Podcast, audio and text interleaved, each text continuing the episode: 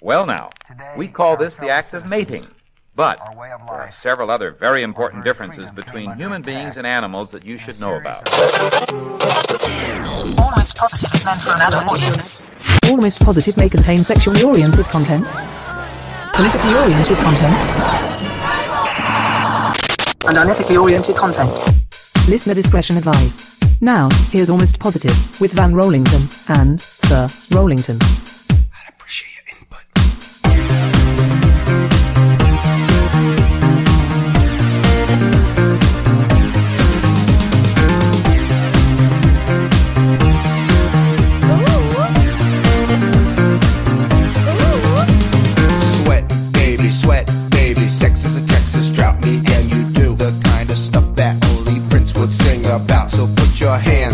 my pants, and I'll bet you'll feel nuts. Yes, I'm Siskel. Yes, I'm Ebert, and you're getting two thumbs up. You've had enough of two hand touch. You want it rough, you're out of bounds. I want you smothered, want you covered like my Waffle House hash browns. Coming quicker than FedEx, never reaching apex. Just like Coca-Cola stock, you are inclined to make me rise an hour early, just like daylight savings time.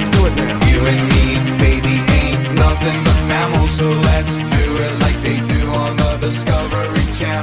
right, so Nothing but mammals, so let's I'm trying to figure out- on the Discovery Channel. was did people listen to this song unironically or I did. did you? Yeah. It was the Yeah. shit. All right, so you know, there's gonna be a lot of actually not gonna. Ever since the WAP came out, it's just been like a lot of sex talk. Lots of it. So sorry to anyone who doesn't like to, to hear about sex. I thought we were a family show. We are. Oh. It's important. Remember, we need sex education as early as possible. Oh. And yes, we are a family show. Ooh.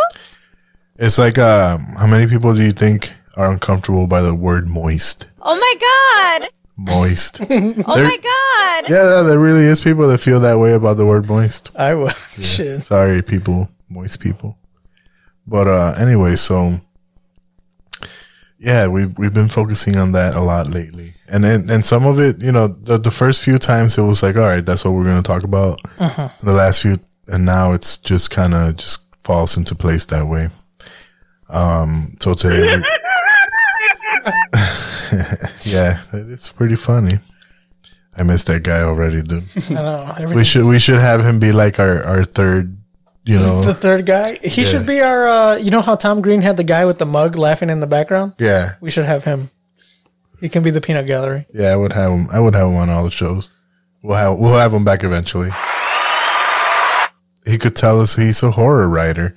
I don't Oh, think we even mentioned that. In, you know what? You did mention that he was an author. I mentioned he was an author, and I was supposed to plug his stuff. So go to fucking um, what's his name? You're trying to come off with it at the top of your head.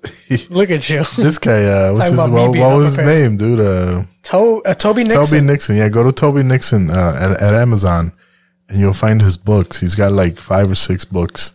They look pretty great. Is They look Toby- spooky. Toby with a Y. Toby with an I. Toby with a Y, dude. Just fucking find him. Toby Nixon. You'll know. You'll know him when you see him. You'll know. You'll know it's him. But uh, so anyway, but today we we have a roster of people today, so I don't want to waste no motherfucking time. I feel like we already wasted some time. Can you dig it? Oh, that speaks to me.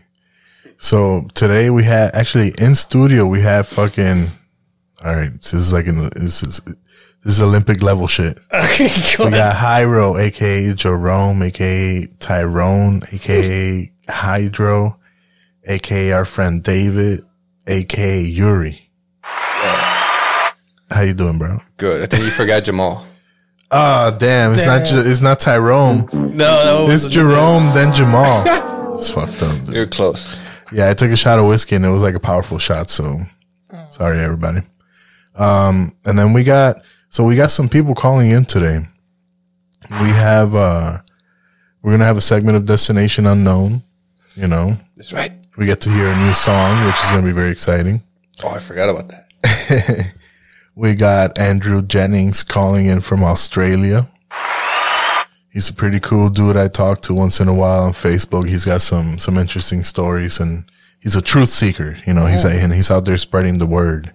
The word. And then um, we got Eddie making her her second comeback this week. Technically, she's going to be on an episode for today, a nine, our 9/11 tribute episode. Should be out already. You should listen to it before you Should should do be this out. one. Should be out theoretically. Theoretically. Um, and then we also have Richard Sheffield, who lives in Alaska, and is going to tell us how to survive in Alaska. I think. Nice. And then we'll get into the news. Trump, Trump's winning prizes. Fucking R. Kelly's catching hands and shit. fucking, uh, we get to finally hear from the fucking the the guy that got his bicep shot off in Kenosha. oh shit. Yeah. And then uh we have some positive notes about fucking the Kardashians. So. How dare you, man? What's wrong positive, with you, bro? Why, why, positive. you- why you hate on the Kardashians, bro? The Kardashians are all right. So why are you trying to shoot them? Oh, I just uh that was for the other guy. but yeah, sure. Oh, Uh, Uh, but I like the Kardashians. They're pretty good, you know. They got good stuff. Why are you out? That is so embarrassing for your life and your soul. That's good. I would have her on the podcast if she came on. That is so embarrassing for your life and your soul. How dare you, man? I like the little the little musical notes on it and shit. Uh, I, I They're tried to well find. I tried to find things without the fucking uh, music in the background, I, but th- I think I heard they're on their last season. Listen, bro. Kardashians? Listen, bro. We're gonna get to that. just, did you just shoot Hyro? maybe I, I was actually shooting the Kardashians that one. Oh, that's like, it's their It's all last delayed, season. it's a little How delayed. many are there so I can cock the shotgun correctly? no, dude. I don't want to hear that shit get cocked that many times. Chill out. That's like five. No, six, they're way past five. seven, Why don't you look it up? Hyro, you should be our Google guy today, man. Oh, we ten. just- let's let's just go with ten. Just to Ten be safe. seasons. what, what am I looking at? How many Kardashians are Yeah, there? how many Kardashian seasons there are? I need to Oh, know how many seasons. buckshots. oh, you meant you're trying to shoot each one? yeah, yeah, yeah. Do you not know how cocking a gun works? okay, dude, I guess you don't. Anyway, so fucking, you know, I picked that song earlier. Because uh, I thought it's I thought it's interesting. We've been talking about sex a lot, and uh, that song was actually recently compared to WAP, and like, oh, why is everybody upset when everybody was jamming out to to Bloodhound Gang's fucking uh, what's it called, Mammals or I don't know what the name Discovery was. Channel? Discovery, I don't know. Uh, I can't remember. It's just everybody knows it as the It's Discovery got a Channel, name so- that's not fucking the chorus. Bone or something. I don't know. Or So, something. no. and it reminded me of our conversation about sex ed that we had last week and how kids should be taught sex ed so that they know their bodies, you know? Yeah. And uh, there was this song that I remember. So I got, I, I used to get, I used to live in Puerto Rico and I used to get CDs from my mom. Okay. She sent me like Korn issues and fucking Slipknot, fucking, and shit like that. I don't know why. That's a cool mom. Yeah. yeah, cool, well, I don't think she was. She was really paying attention to what it was. To this CD, because when I got this CD, the Bloodhound Gang CD that that song was on, it came without the booklet. She took the booklet off of it. She didn't want you to know the lyrics? Bass yeah, mom. dude. So I was like, she still sent me the CD, so I listened to the CD, and I was like, now I got questions. And it was after hearing fucking uh, the juke play the jukebox the jukebox song, dude. The juke back. The bet. Today. Take your time, dude. My last girlfriend didn't like me. Thought she might be most likely a dyke. She just didn't excite me. Lefty, yeah, but that was alright. She was hotter than the sun, but she just wasn't that bright. My mistake, she was more flaky than a leper colony. I think I wouldn't, husband would have been much better company. It's like a donkey acting funky. Gave her L, now she's a flunky. So my love for her died quicker than a batch of sea monkeys. Early bird gets the worm. Spread your legs and spread the word. So what if I'm not the smartest peanut in the turd? I'm white, which goes with everything, but I can come in any color. And I'm looking for the kind of girl that reminds me of my mother. But it's hard to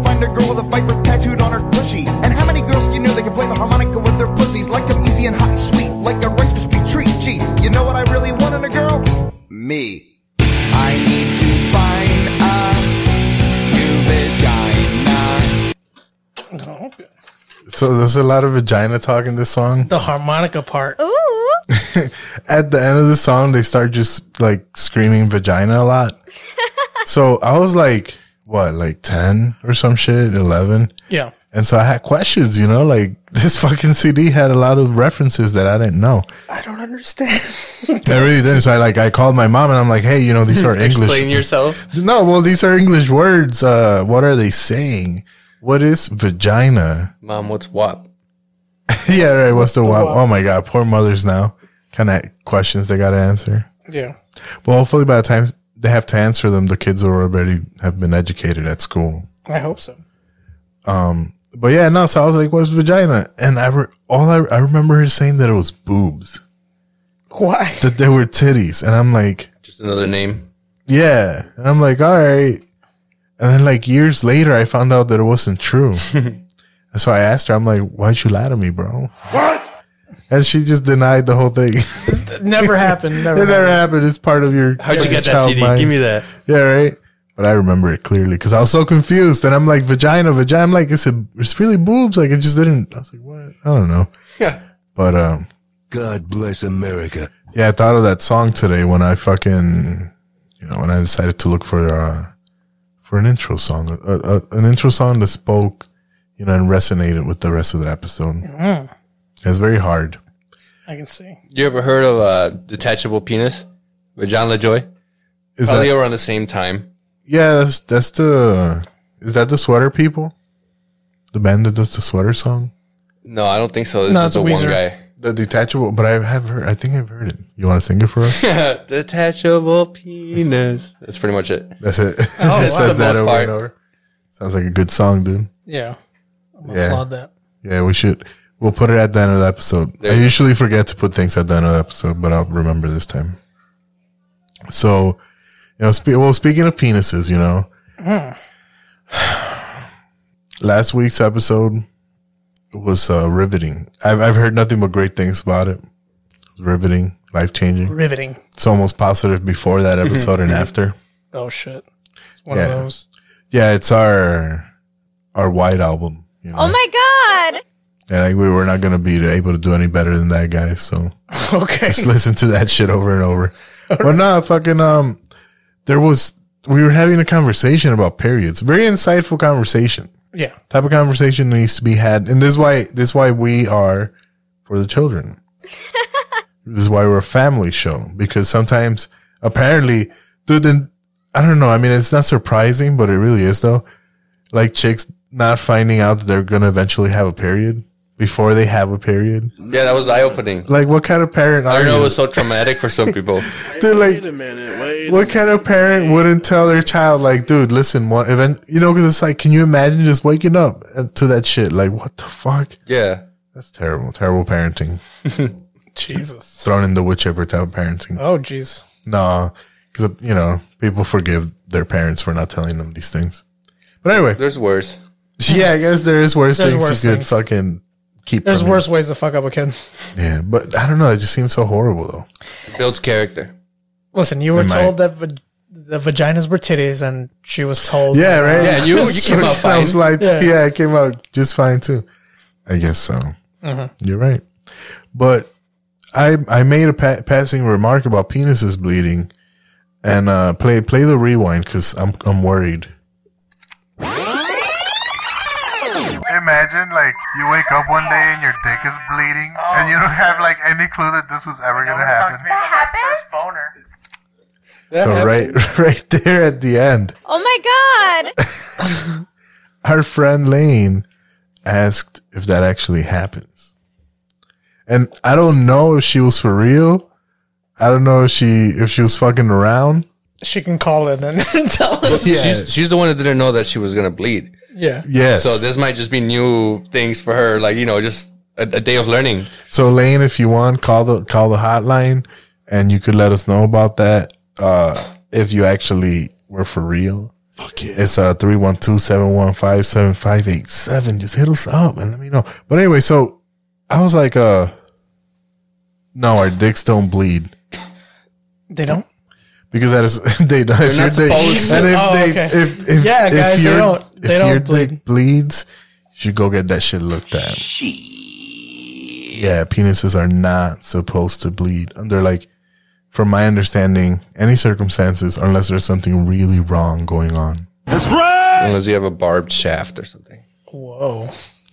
If you can't, if you have no explanation for why your dick is bleeding, It's not a good thing. yeah, no, go go see a doctor. You know, we're all about male empowerment here. Um, but no, our dicks don't bleed. And and she also asked at some point if men get their periods. Now, that's an interesting one. I think they do, and theoretically, it's been kind of like uh, understood that there's some version of it. Sympathy cramps. No, it's it's hormonal. It's hormonal, and it's just regulation. When of, you turn into a bitch, like Yeah. you just got to You just, feel it? Yeah, Yeah. Start feeling it. yeah. You know, fucking, you're acting like a little sour ass pussy for like a good solid two days. Like, what's up your ass? Yeah. You know, because your body does need to regulate itself, and we just don't have the part where we bleed and shit like that. But we do have self-regulatory systems that make us act fucking um hormonal. Are you serious? Hey, dude, look it up. Google it, Is that what you did? and then Google the gay frogs. You'll, and you'll then Google the good you're gonna learn all sorts of shit, man. My eyes, my eyes, my eyes. What the fuck is that? Where's that from? That's them. That's It's the more Kardashians. Kardashians, dude. Oh. You said, "Give me Kardashians," and I went and Yeah, got I asked for some Kardashians today. Fucking um. Oh, they got quotes. They, got do, dude. They got fucking hours worth. you can make hours worth of just. You can make a show shit. out of it. A whole show. fucking um, yeah, man. Our dicks don't bleed unless there's something really wrong with us. They don't bleed on a regular basis. Uh, and a, a child going through puberty would never wake up and see their themselves bleeding from their dicks. That's just you, ladies. Sorry, A bucket and a mop? that's terrible, man. yeah, that was bad. Yeah. I really can't stress enough that you know if you're the type of parent that's gonna let your child wake up bleeding one day with no explanation, you should at least be like smacked a couple times. And that's our almost positive fucking uh, stamp. Boom. Stamp That should make you approval. Feel really That's bad. one- that's Is one that what word. stuck with you? that, know- like that no one told them? Anytime Yeah, we it's make real crazy. crime. It's crazy, dude. It's Yeah. crazy. Anytime we make these uh, declaratory statements, we need to have like a little stamp sound. Like this is the almost positive stamp of approval. Oh, this time sounds like. But what? What? Do you, I mean, there's worse things that you could do as a parent. But come on, dude. That's Yeah. not that's not a, that's not up there though. I mean, no, it's up there. I mean, how? I guess on a scale from one to ten, how bad do you think it is? Not explaining the birds and the bees and like the whole that, that your vagina that one day you're gonna get up and your vagina's gonna be bleeding like no knowledge at all I think it's more than a five.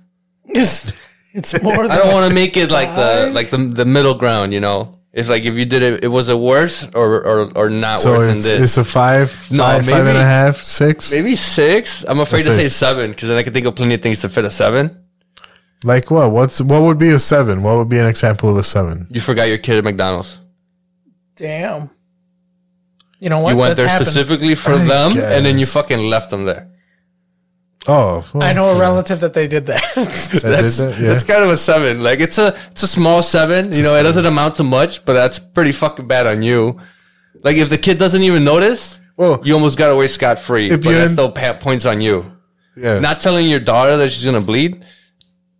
Man, I guess that's a little worse Wor- oh it's worse now than a seven because that's affecting them too. It's not like oh they didn't notice. Yeah. I, can, I can get away with telling them after. yeah dude it's like lane described uh, i think her teacher or something told a story where when it happened to her she didn't know and her parents weren't even home so she's Yeah. bleeding and fucking there's no one there like i'm dying bitch like what the fuck's going on I wonder like a year later that her mom sit her down and be like, look, Mika, one day, like all late. yeah nah motherfuckers found out I'm, I'm sure that day didn't you know but that's crazy You know what? Then I'm gonna flip my score. Not telling your daughter that is a seven. Forgetting your kid at McDonald's is a five. All right. oh shit Yeah. god damn i didn't see that Thanks. coming that's kind of a fucked up rating system Thought about it. it's fucked up. yeah it's retarded I as thought I fuck. put more thought into it. Let me think about it more. Here, let's make it worse.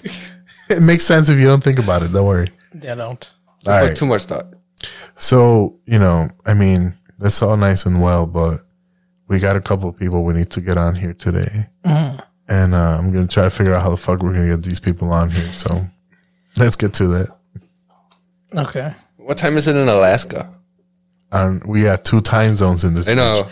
We're like, who the fuck, who, who the fuck was to do with the different hoes and, and area codes? Oh, okay. Ludacris Uh, in Alaska, it's 4:30 It's 430. in the morning. Or in the p.m. p.m. All right, there we go. We're all good. Oh, everything's gravy. Everything's gravy. I got Eddie on a channel. I got you guys on a channel. Fucking works. Nice. All right, dude. Um, all right, cool. So first, we'll start with uh this week's fucking destination unknown. Man, it's been so long. Play him in. He's got a new song. I've I been found, waiting. I found, uh, you know, one that was right up your alley. In a destination unknown, baby, let's fly away alone. Every second will be as long as long Wow. as you love me, baby. It doesn't stop. In a destination unknown. And he just repeats. I don't know. That's it. That's the whole song. That's all the lyrics. Just that's good. Yeah, so um, uh, for those that don't understand or haven't listened to past episodes, um, Hyro gave us this song called Destination Unknown, which we hated. and then uh, I decided one day to start looking up uh, different destinations unknowns, and we found uh, several of them. So There's- we've just been playing them. There's dozens and dozens Yeah. of them. So there's They there- never play the song I requested. They play every other song by that title. there there's like dozens of songs called Destination Unknown, and they're all fucking terrible. Like they're all really cheesy and bad. So it's It's pretty the great. songwriters had no destination for their lyrics, so they just wrote the one lyric. Destination Unknown. There's dude, there really is, and then it's not like Every genre. every single genre. There's uh, like American, like country western. There's Uh-huh. fucking dance songs. there's reggae. pop reggae. Yeah, fucking Apparently. terrible fucking got a- pop reggae. There's metal. There's some metal. There's a few metal ones. We had like a jazz R and B one last week. Yeah, yeah, like a horrible '90s R&B. Yeah. Ugh. little disco song. yeah. So It was good. Was it probably by Womack and Womack? I don't even know who the fuck that is. Who is that? Is that some Australian person? No, that was an American, like, you know, two piece chick band. Like, they both had bleached blonde hair, African American chicks, and they were awful. They might have had that shit too. They might have had a version. We got to look it up. Yeah, yeah. yeah. But Well, there might uh, have been a couple or something. I don't know. It was, it was just cheesy 80s music. what do you what do you have for us this week, bro? So for this week, I got I got a couple different things. I'm a little all over the place, It's coming through like a chef, bro. but I thought we start with um the first story I got today is um this little town in the south who got a little bit of trouble for their little local pride, you could say. For the southern people in trouble for their fucking pride again. Yeah, again. And this is uh, from a little town called Robstown. Their um their high school team is called the Cotton Pickers. Cotton pickers. The Cotton Pickers. the cotton. Picker. The cotton pickers. That's the that's the name. That's the name of the high school. This is uh, in Texas, I believe. Texas, Texas. Robstown, Texas. They pick they pick cotton in Texas. It's, and they're proud of it. Well, well, well, why wouldn't you be? I mean, I know I actually know someone right now who is driving to do that right now. they don't they get paid like crazy amounts of money? Yeah, we had clips on that before. Actually, it's equipment running now, and it's all man. Yeah, it's all machine work. It's good job. We're proud So it's, of it's it. more It's fac- fun. is it more factory Yeah. work now? And Because there's no yeah, hand picking anymore, is about there? us. All right. So play play the play the first clip. Did you ever dude. see the foxes? The little the, the little fox. Go ahead, play the first. Cotton pickers. Cotton pickers. If you're active on Twitter, you've probably seen this tweet. Our sports anchor tweeting what was happening right in front of him, saying, The Robstown Cotton Pickers come before their season opener against London tonight. The Cotton Pickers are the mascot for Robstown High School. And to some residents in the coastal bend, this tweet is just a statement of fact. But that wasn't the case for others. As of Saturday, this video has caught the eyes of over 1.7 million people. The tweet itself is trending nationally, with comments from people shocked that a school would use a racist term tied to our country's painful past with slavery to represent its students. Robstown ISD says that is not what the mascot represents to them, saying to be a Robstown cotton picker represents a sense of pride. For some, the name has no offense to it. Local historians explain the Robstown cotton pickers represent the predominantly Hispanic migrant workers who worked in the cotton fields Robstown is known for. There you go, dude. Wow. So it's not a it's Yeah. not a reference to like black folks or anything. No, it's actually Mexican. Damn Mexicans. It's like migrant, like proud migrant workers who helped establish the economic um, viability of a town. Pretty, that's, what it exactly speaks to what it me.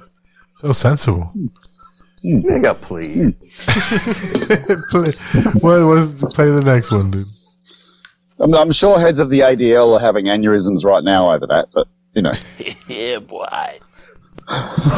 Here come your Robstown Cotton Pickers. Others are saying times have changed. In 2017, the mascot was brought to the forefront when neighboring school, Hamlin Middle School, changed its own mascot from a rebel wearing a Confederate flag, deeming it to be offensive. However, there have not been any formal challenges of the Robstown mascot. And this isn't the first time the Coastal Bend has had to tackle controversial issues.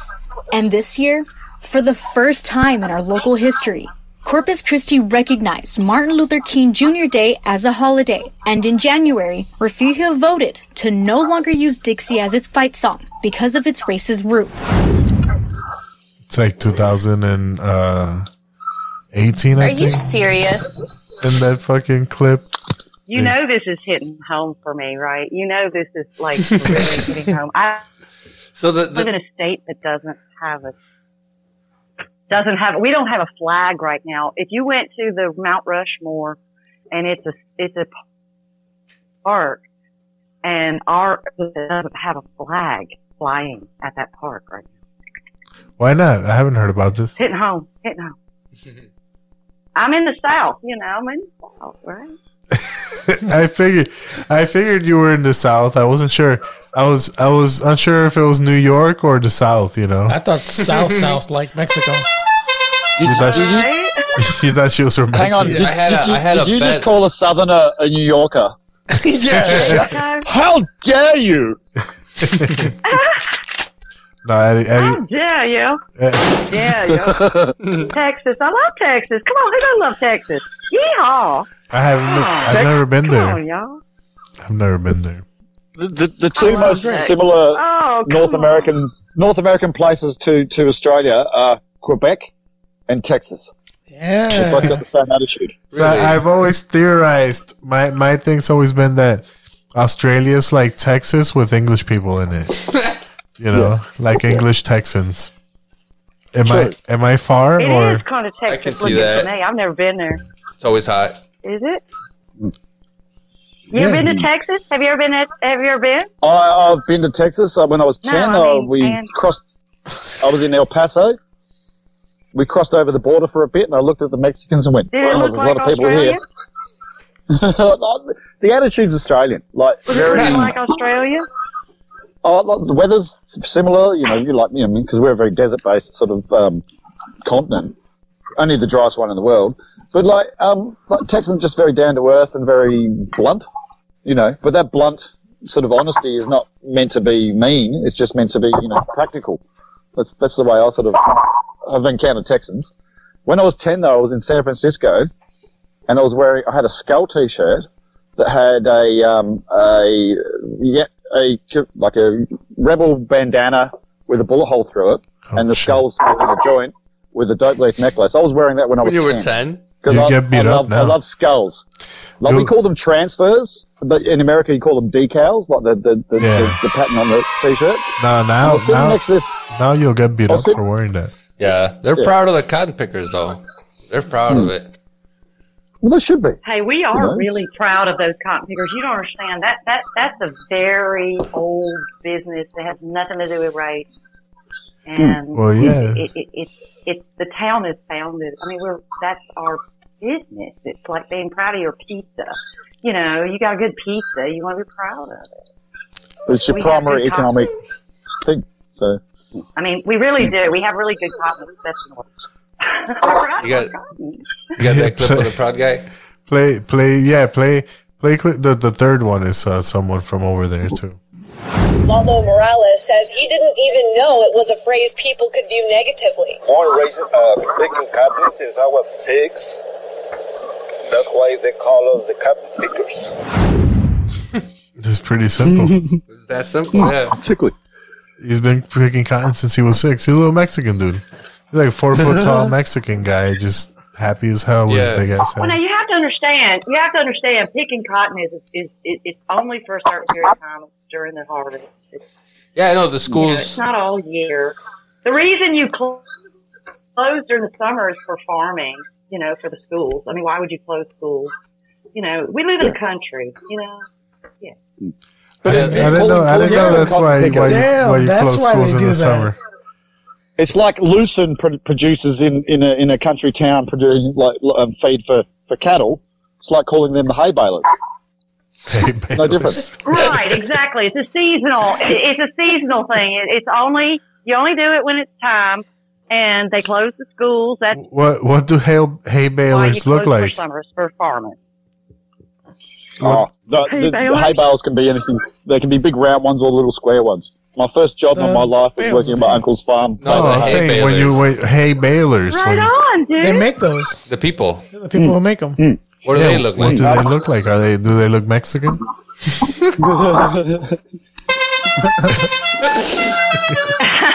Because that's that's cool. Actually, good segue. That's, that's known for a couple other things too. Not just uh, the fact that they're Oh. known for the cotton pickers. Yeah, the fucking this this high school called with the cotton pickers. Play, play the last one. It's Yeah, they, they try to break a record. Well, after all their hard work to break a world record in mariachi, using about 800 musicians from across the state, Robstown High School is finding out that it might not count. Roland, tell us it ain't so. It is so. They did have, like you said, more than 800 mariachis, and they did break the record, but unfortunately, due to a technicality, they do not hold the record. Now, joining us early this morning is Mr. Charlie Cabrera. He's the Robstown High School band director. How are you doing, sir? I'm doing great, sir, and looking forward to this Saturday. Yeah, I understand that we did not get the record because of a technicality. What was the technicality? They wanted a re- video recording of the mariachi students coming into the gym, we didn't have one. Well, so basically, they wanted a head count. So this this time around, we're gonna dot our i's and cross our t's. Yes, sir. We're gonna have video recorders. We're gonna have clickers, making sure everybody's getting counted for. Yeah, this is the fourth annual El El Cotton Picker Mariachi Festival. That's yeah. Good job, Howard. Cotton Picker Mariachi Festival. That, that, that sounds like a scene from the Three Amigos. yeah. Oh yeah, yeah. Well, uh, that's a freaking party. That's that sucks for them, man. what? It's a good name, and they didn't get they they hold co- first, cotton first place, and they're not recognized.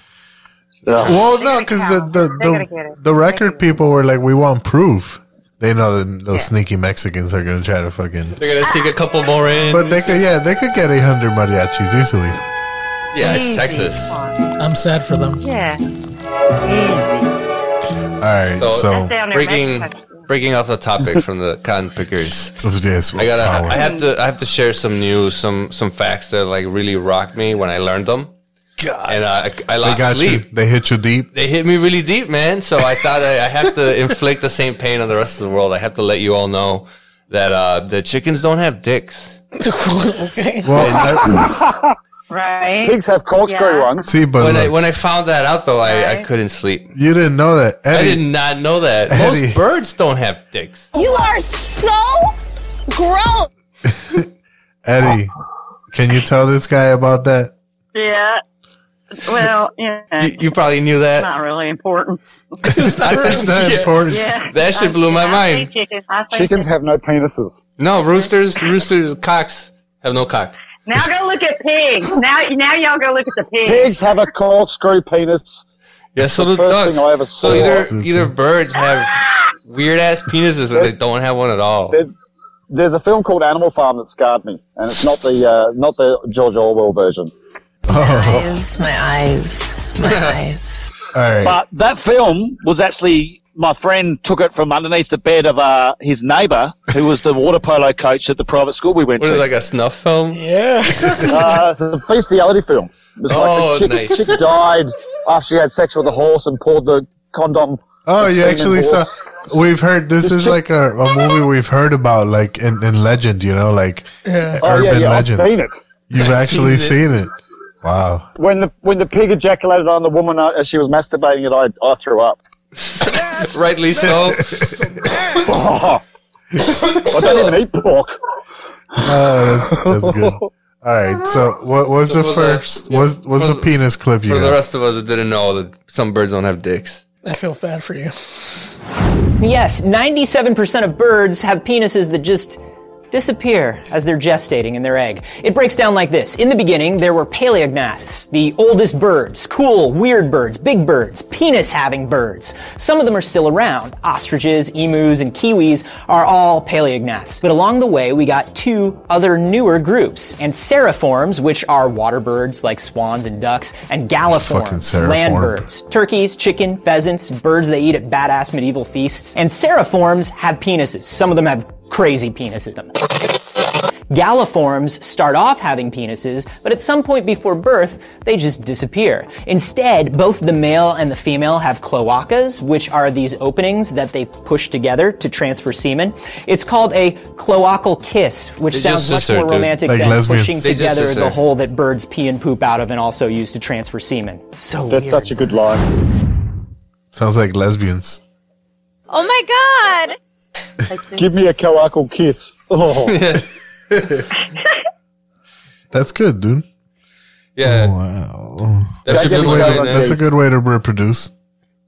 Oh, wow. That's. That's what people do anyway. A lot of the time, they get all those juices mixed up and shit. Oh wow. Come here, boy. I'm just going to squeeze it out. It's like, wait, was that was that like shit, piss, or or semen? What you just do to me right Yeah, it now? all comes out the same hole, man. Oh, It's one color and shit. I had I had nightmares, man. I'm having fucking nightmares right now. See, he didn't know Living. either.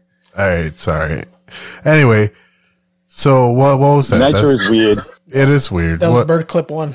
Play the second one, man. There's more science. There's more Why do the penises disappear? What happens? Biologists at the University of Florida ran a study to find out, and the findings were published in the journal Current Biology. They grabbed five bird embryos, two galliforms and three anseriforms. They watched as all of them formed genital tubercules, which is the beginning of a penis. After a few days, the tubercule on the galliforms stopped growing and it began to shrink. The cells were actually dying off. The researchers watched what genes flipped on and off in all the birds during that time, and they found out that the galliforms activated genes that were making a protein called BMP right before their tubercule started to disappear. So, what happens if you give BMP to a duck embryo when it's in development? Well, they tried it, and the duck's penis disappeared, much to the dismay of the duck, I'm sure. Then they used a chemical to stop the BMP from being formed in a chicken, and they got the first chicken with a penis in millions of years. so that's something they can put on their resume.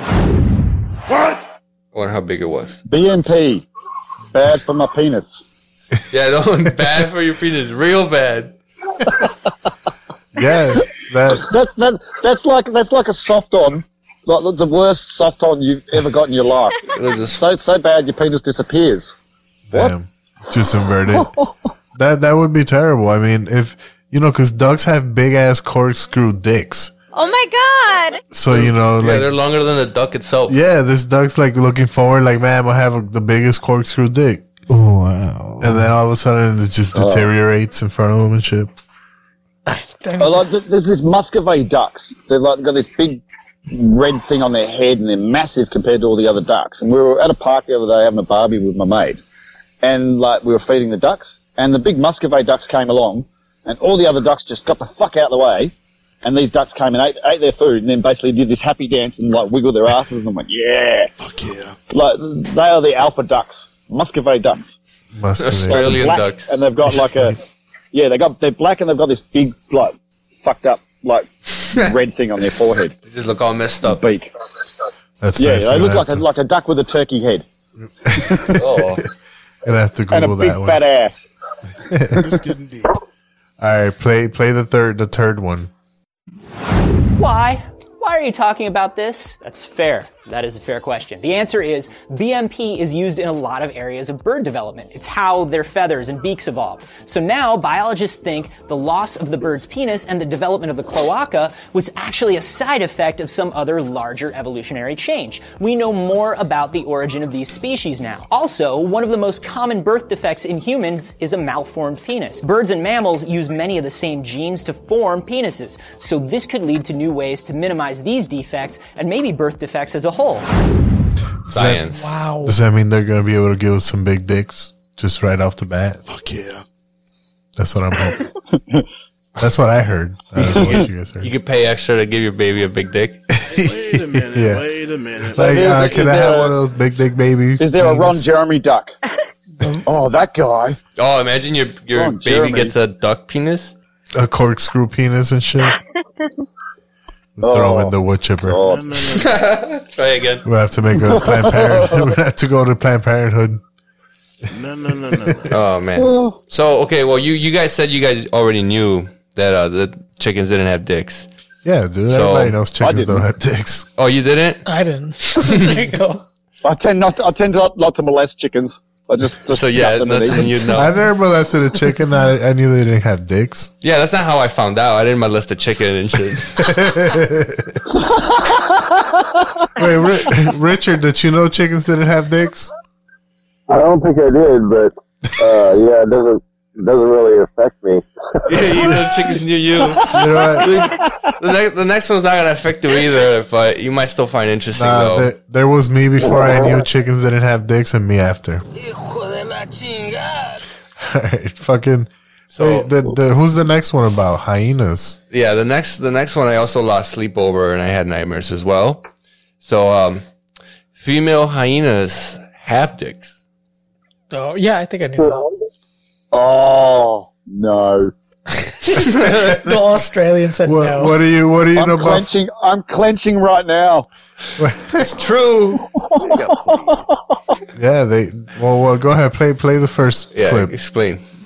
A lot of people are really curious about what exactly is going on with hyena genitalia. And they're not I alone. didn't know that. Everyone from Aristotle to Hemingway to a host of modern scientists has been interested in why exactly female spotted hyenas seem to have penises. Females urinate through these seven inch long phalluses, and they're fully erectile. Nice. But since they don't deliver sperm, they aren't actually penises. They're elongated clitorises. Spotted hyenas are the only hyena species to sport these so called pseudopenises. And while a few other female mammals have male like genitalia, the spotted hyenas is the most male like by far, complete with a pseudoscrotum. All the female reproductive parts are there, but the entrance is so unwieldy that females have to mate and give birth through what's essentially a penis. Damn. Oh no! That's a real thing too. It's real. That's the strangest thing I've ever. Really? Really? You didn't know that? Did I get you? I- that's the strangest dang So- thing so- I've ever heard. People I'll like have to look it up. if you see I- a fur, That is if you see strange- if you I broke them. I'm if you sure see a I furry dressed as a hyena, said. Okay, So so basically, What the heck? so basically, these hyenas, the spotted hyena, has it's it's basically like an elongated fucking uh foreskin. So oh my god! it's just like a it's like skin hanging in a tube, and it's actually connected like an to enormous clitoral No, hook. dude. If it if it gets erect and it's seven inches long, it's a penis. It's oh a yeah, it gets hard. it's a big bean. So, Damn, it gets hard. All right, pay the second one. I, I don't know. I, I'm too slow. In order to make sex possible, the female actually has to retract her pseudopenis. So male hyenas can't force females to have sex. nice. And speaking of which, we got a lot of comments about female hyenas forcing sex on males. But there just Oh. isn't any evidence that this ever happens. Then there's giving birth, which involves forcing a four pound cub through an inch wide, 23 inch long birth canal, which is not easy. For first time moms, somewhere around 60% of cubs get stuck in this gauntlet and suffocate before they're even born. And a dead cub stuck in a mom's pseudopenis can be fatal for her, too. A mom's pseudopenis actually has to rip for her to give birth successfully, which leaves behind a stretchy patch that does make birth easier the next time. This is the darkest episode I've ever listened to. if you ever That- wondered what it'd be that's like, why hyenas hyenas are like that makes schizophrenic sense me. dogs. Uh, okay, now now it makes sense evolutionarily. I mean, the whole idea is to protect her, and it's more valuable. Apparently, they're vicious little creatures. it empowers the hyenas. yeah. It empowers the There's females, and you know that kind of segues into into the rest of the conversation. But that's that's weird. I've never. What, what, Andrew? What were you saying, Andrew? Oh, oh, I'm just I'm stunned. But if you're wondering what it'd be like Oh, for so a guy to hyenas give are like birth, schiz- really schizophrenic dogs. Yeah, that's what Very angry it seems to schizophrenic be the dogs. case. So hey, yeah, are they like the dingo? Do y'all have dingoes? You ever seen a dingo? Yeah, but no, dingoes are actually an Asiatic dog. Like they sort of originally like all That's- across Indonesia and um and, and No, Australia so when it was that's not like the Gondwana land. hyena, right? The, hy- the hyena's worse. No, no. Yeah, because dingoes can, can mate with other dogs and, and produce a crossbreed. So and they still babies. Oh. Yeah. can can the hmm. the dingo dog crossbreed fucking have its own babies? Yeah, yeah, yeah, yeah. Like you, you get half half dingoes, all sorts of stuff. There's not a lot of pure dingoes left except on Fraser. Island. The great the great they put the dogs on there, and now they now they now they attack tourists on the island. Yeah, purebred. just dingo. attack tourists. Yeah. That's a great Australian lament. There's no more pure blooded hmm. ling. Oh, what? dingoes. Dingoes. well, that's good. And the Chamberlain case gave dingoes a bad name. yeah, man, they eat babies. Yeah. Dingoes eat babies. They babies. eat babies. All I know, Uh, all I know about a dingo is it eats the baby. Dingo ate I your always had a baby. theory that The dingo ate the baby. That's literally all I know about it. a dingo It's a dog. a dingo It's ate my baby. Yeah, that's the That was the worst.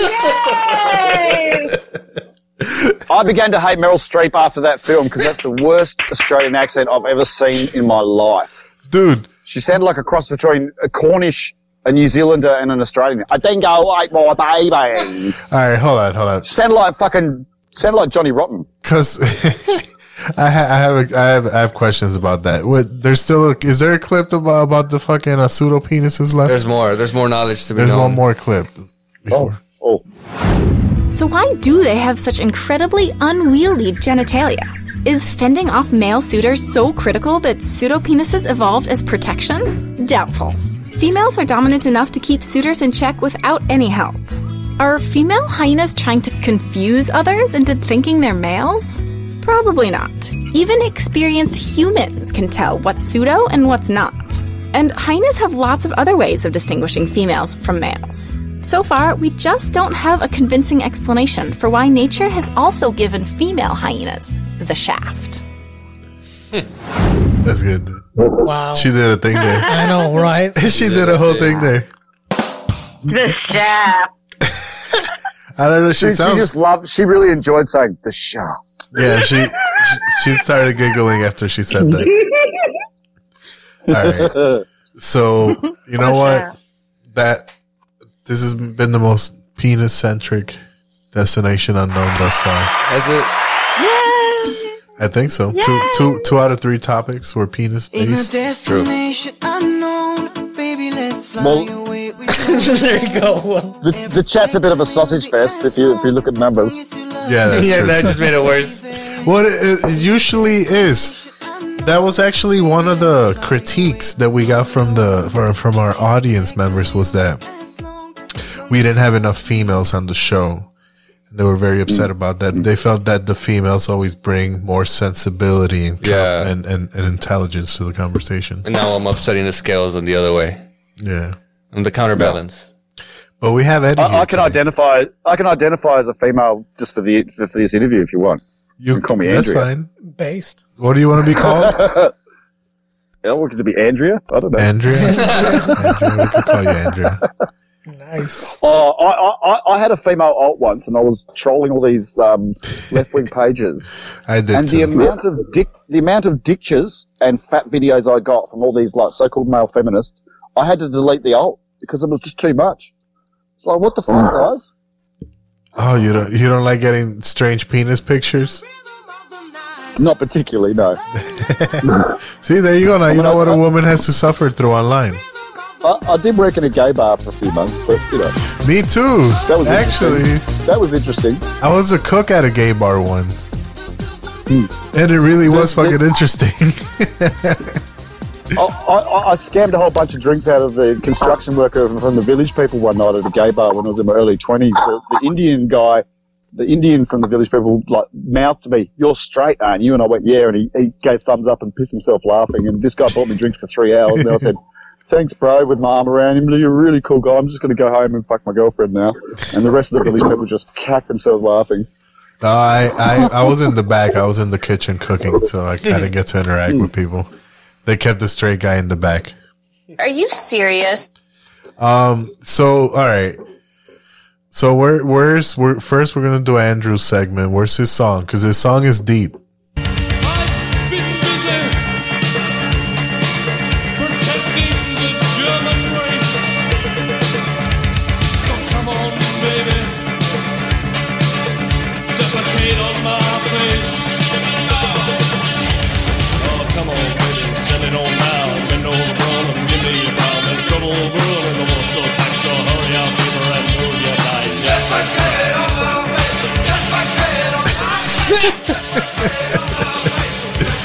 Huge shit in the 90s in the dance tracks, dance floors. So they used to light up the Australian dance floors. Oh, yeah. The gay bar loved it. I bet they did. Oh, yeah. That's great. Coprophagia is the correct term. Oh, man. Coprophagia. Cop. What is it? Coprophagia? Coprophagia. Like, phagia is Latin for shit. And obviously, you're copping shit in your mouth, so coprophagia. Nice. That's fancy, dude. That's beautiful. Yeah, more science. So We've just moved a few inches. So look, Oh, God. as as as the like American uh, bridge here, uh, you know, most people in America, and I, I learned this from playing Xbox, is that most people in America don't know the difference between like an Australian accent and a fucking like British accent, especially if it's like yeah. Cockney adjacent. They they they have no clue what's going on. So how do you? But it's like Australians, like, the linguist said that Australians got their accent from a blend of all these European accents and us all getting drunk. So we basically talk drunk.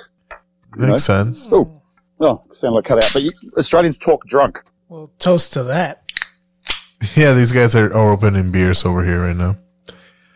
Um, all right, yeah, because people get confused a lot. I've never gotten confused. I could always kind of tell the difference, but Hmm.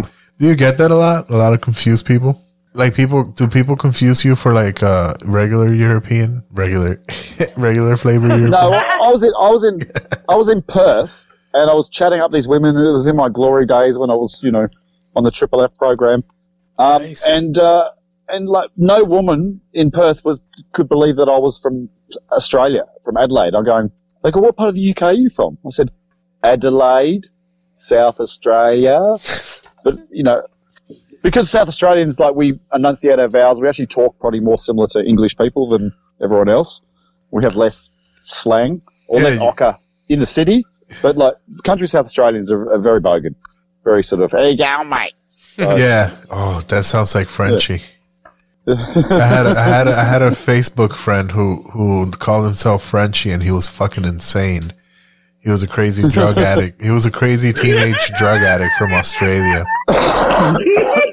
and every third word he said was cunt. And he just fucking mm. like he just loved to say cunt.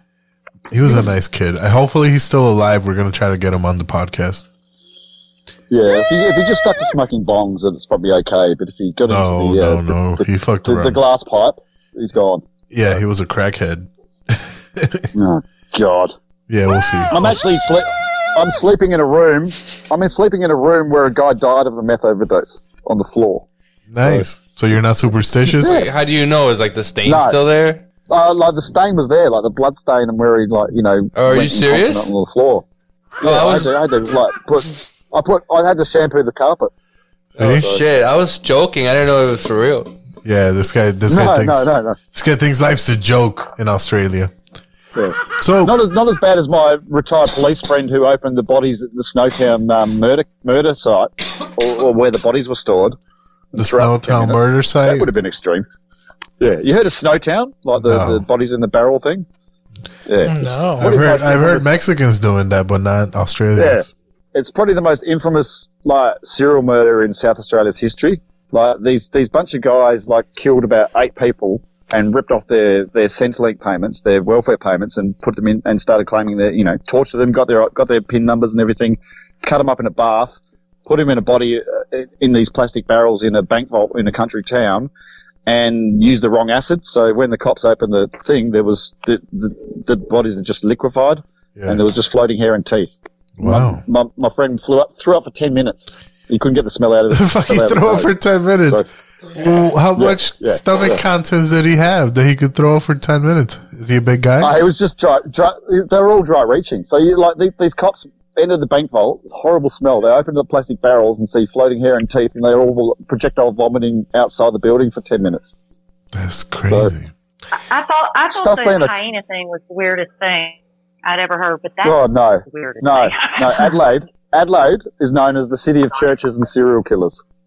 Whoa, whoa, whoa, whoa, whoa, Yeah. whoa, whoa, whoa, whoa. So yeah, yeah.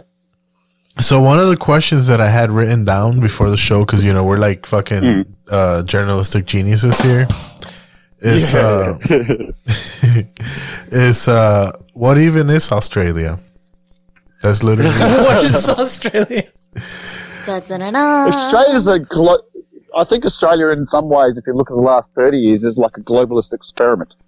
You know, on how That's a great you- you can explanation. flood- It really is. But like, but I always maintain that Australia is a successful multi-racial country.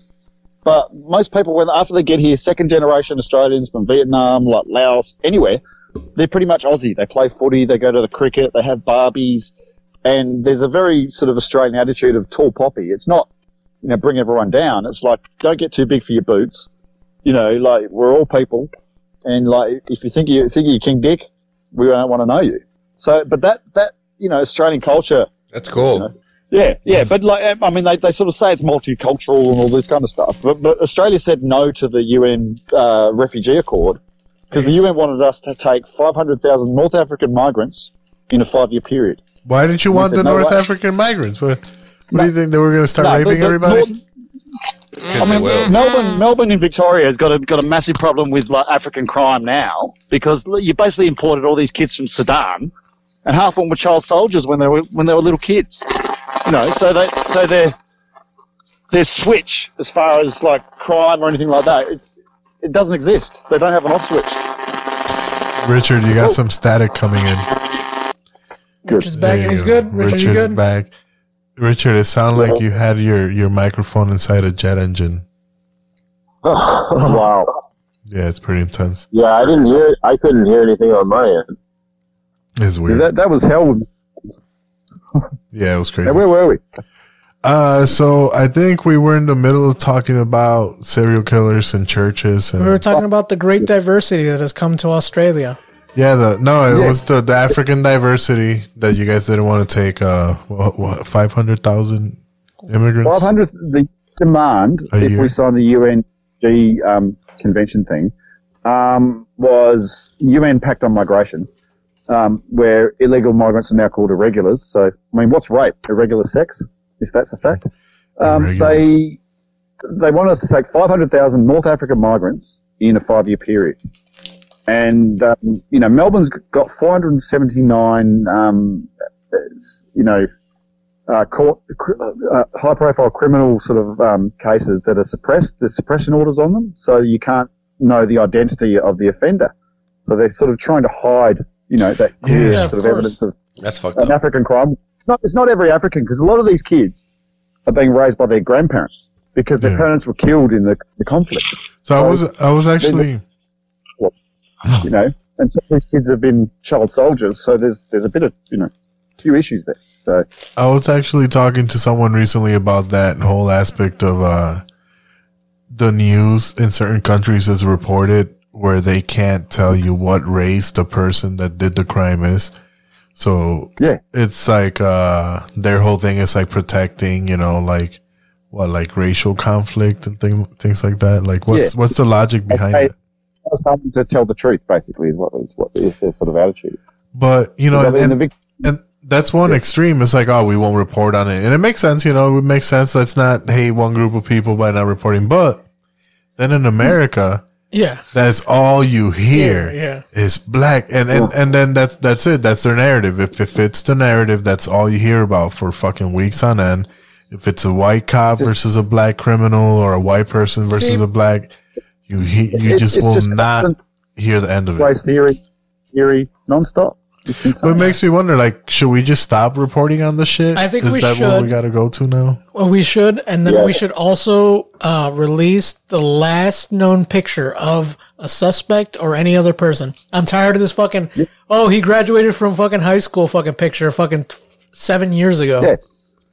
You but imagine a police. You got a, you got a you got African migrant who's a rapist on the run, or they've just done a home invasion, a violent home invasion. They can't put a picture out of that offender, so other people are protected if they see that offender and they're wary.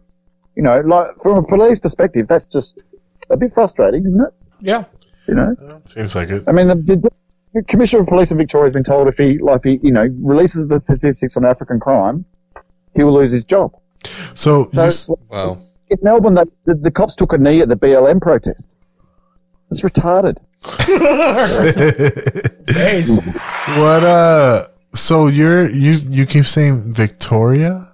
Is that where you're from? Is that the name? That, that, that's the one state where the, the real sort of oppressive sort of stuff's going on. And like Daniel Andrews, uh, bankrupted the state. They've sold off the um, with a usufruct um, agreement, which is all UN IMF stuff.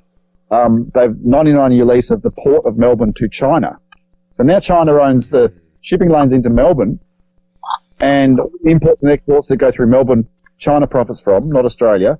And the same with the Darwin, because the, the Labor Party, the left wing party in, in Northern Territory, leased off um, the, the port of Darwin as well. The federal government both times said, Are you crazy? The United States said, Are you crazy? And they still did it. So it's, It's terrible. We'll we'll be praying for you. Yeah. You know, you guys Yeah. you guys can't even go and like so so what's it like what's the whole no gun thing like for someone like with your leaning? Well, uh, or you've got a vocation, say you're a professional shooter and you go, you know, shooting feral animals, kangaroos, stuff like that. You can have a gun.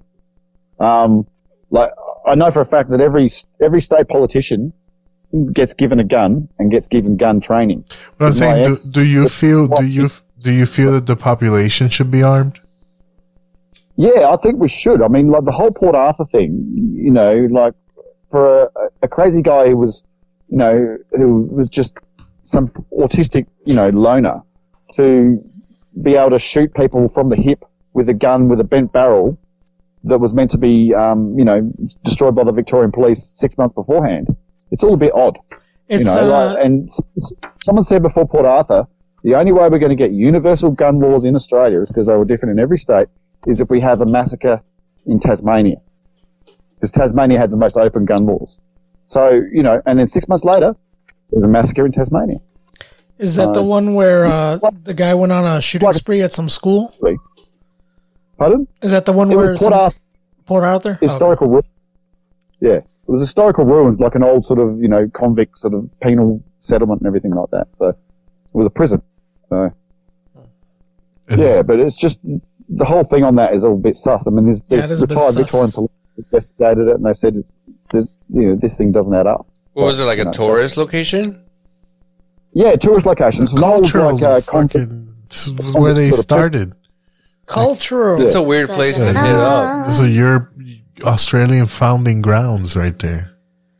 Yeah, yeah, convicts. Crazy. You know, we, we, were- you know, we got released, and then you know they, they released convicts went and just squatted on land, and then went, "This is mine," and you know, and then claimed it. So that's Then they made a whole continent. yeah, yeah, but not not every every person was like sent over here for stealing bread. Some people were actually like trying to overthrow the crown of England, and they were you know political prisoners and stuff.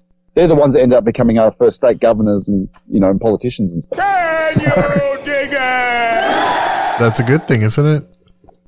Element. So I'm surprised. I'm surprised you guys don't didn't have guns, you know, as part of your founding like principles. I know, I know, but there, there's a whole whole lot of stuff in the Constitution because I've been getting in contact with these like Red Ensign movement people. Yeah. Like after World War One, um, there was a decree signed for the Anzacs to basically give Australians sovereign citizenship and, and full rights and independence from the UK, but it was never sort of, ad, you know, That's, finalised. that's terrible. I'm sorry to hear that, man. Yeah, it's still technically uh, like the queen still owns that land, right? Yeah, yeah, yeah. I mean, we, we got we got um, Papua New Guinea from Germany as a Boon Prize in, as compensation for World War One. Oh, our prime minister. That sucks. Man. That's a nice That's price. a great Yeah. compensation. Here's a bunch of. All right, so so you wanted to talk. What's what's going on with COVID over there? I mean, is it like over here? Are you guys mad? You, I know you're mad at the COVID thing, right? people are getting really pissed off. Like it, it's slowly people are starting to awake. I mean, you've got your sort of your you know compliant mask wearing people, um, who sort of believe all the sort of what I call porn, the fear porn that sort of the, the, the you know government agencies and everyone's pointing So out. so do so do you do you never wear a mask ever? Do, do you have? Uh, it's Australia, there's no, there's, in my state, there's no requirement to wear a mask, but in Victoria, you have to wear a mask outside, or you get fined. You're only allowed two hours of exercise a day. Like some some old grandma arrested for sitting on a park bench because she said she was resting during her exercise, and they said that's not allowed. Wow. You know, That's what she gets. it, it's crazy. You know, like and um, I mean, I was talking to one of the guys who was organising the Freedom March in, in Victoria, and like he was trying to get everyone to wear onesies, like pajamas, because the optics of police violently investigating everyone in pajamas would have been terrible. But the media just wouldn't show those clips. So That's a good strategy. Even even even elements of like the left wing media are starting to sort of question Victoria's lockdown and their reasons for doing this and their you know their actual scientific justification.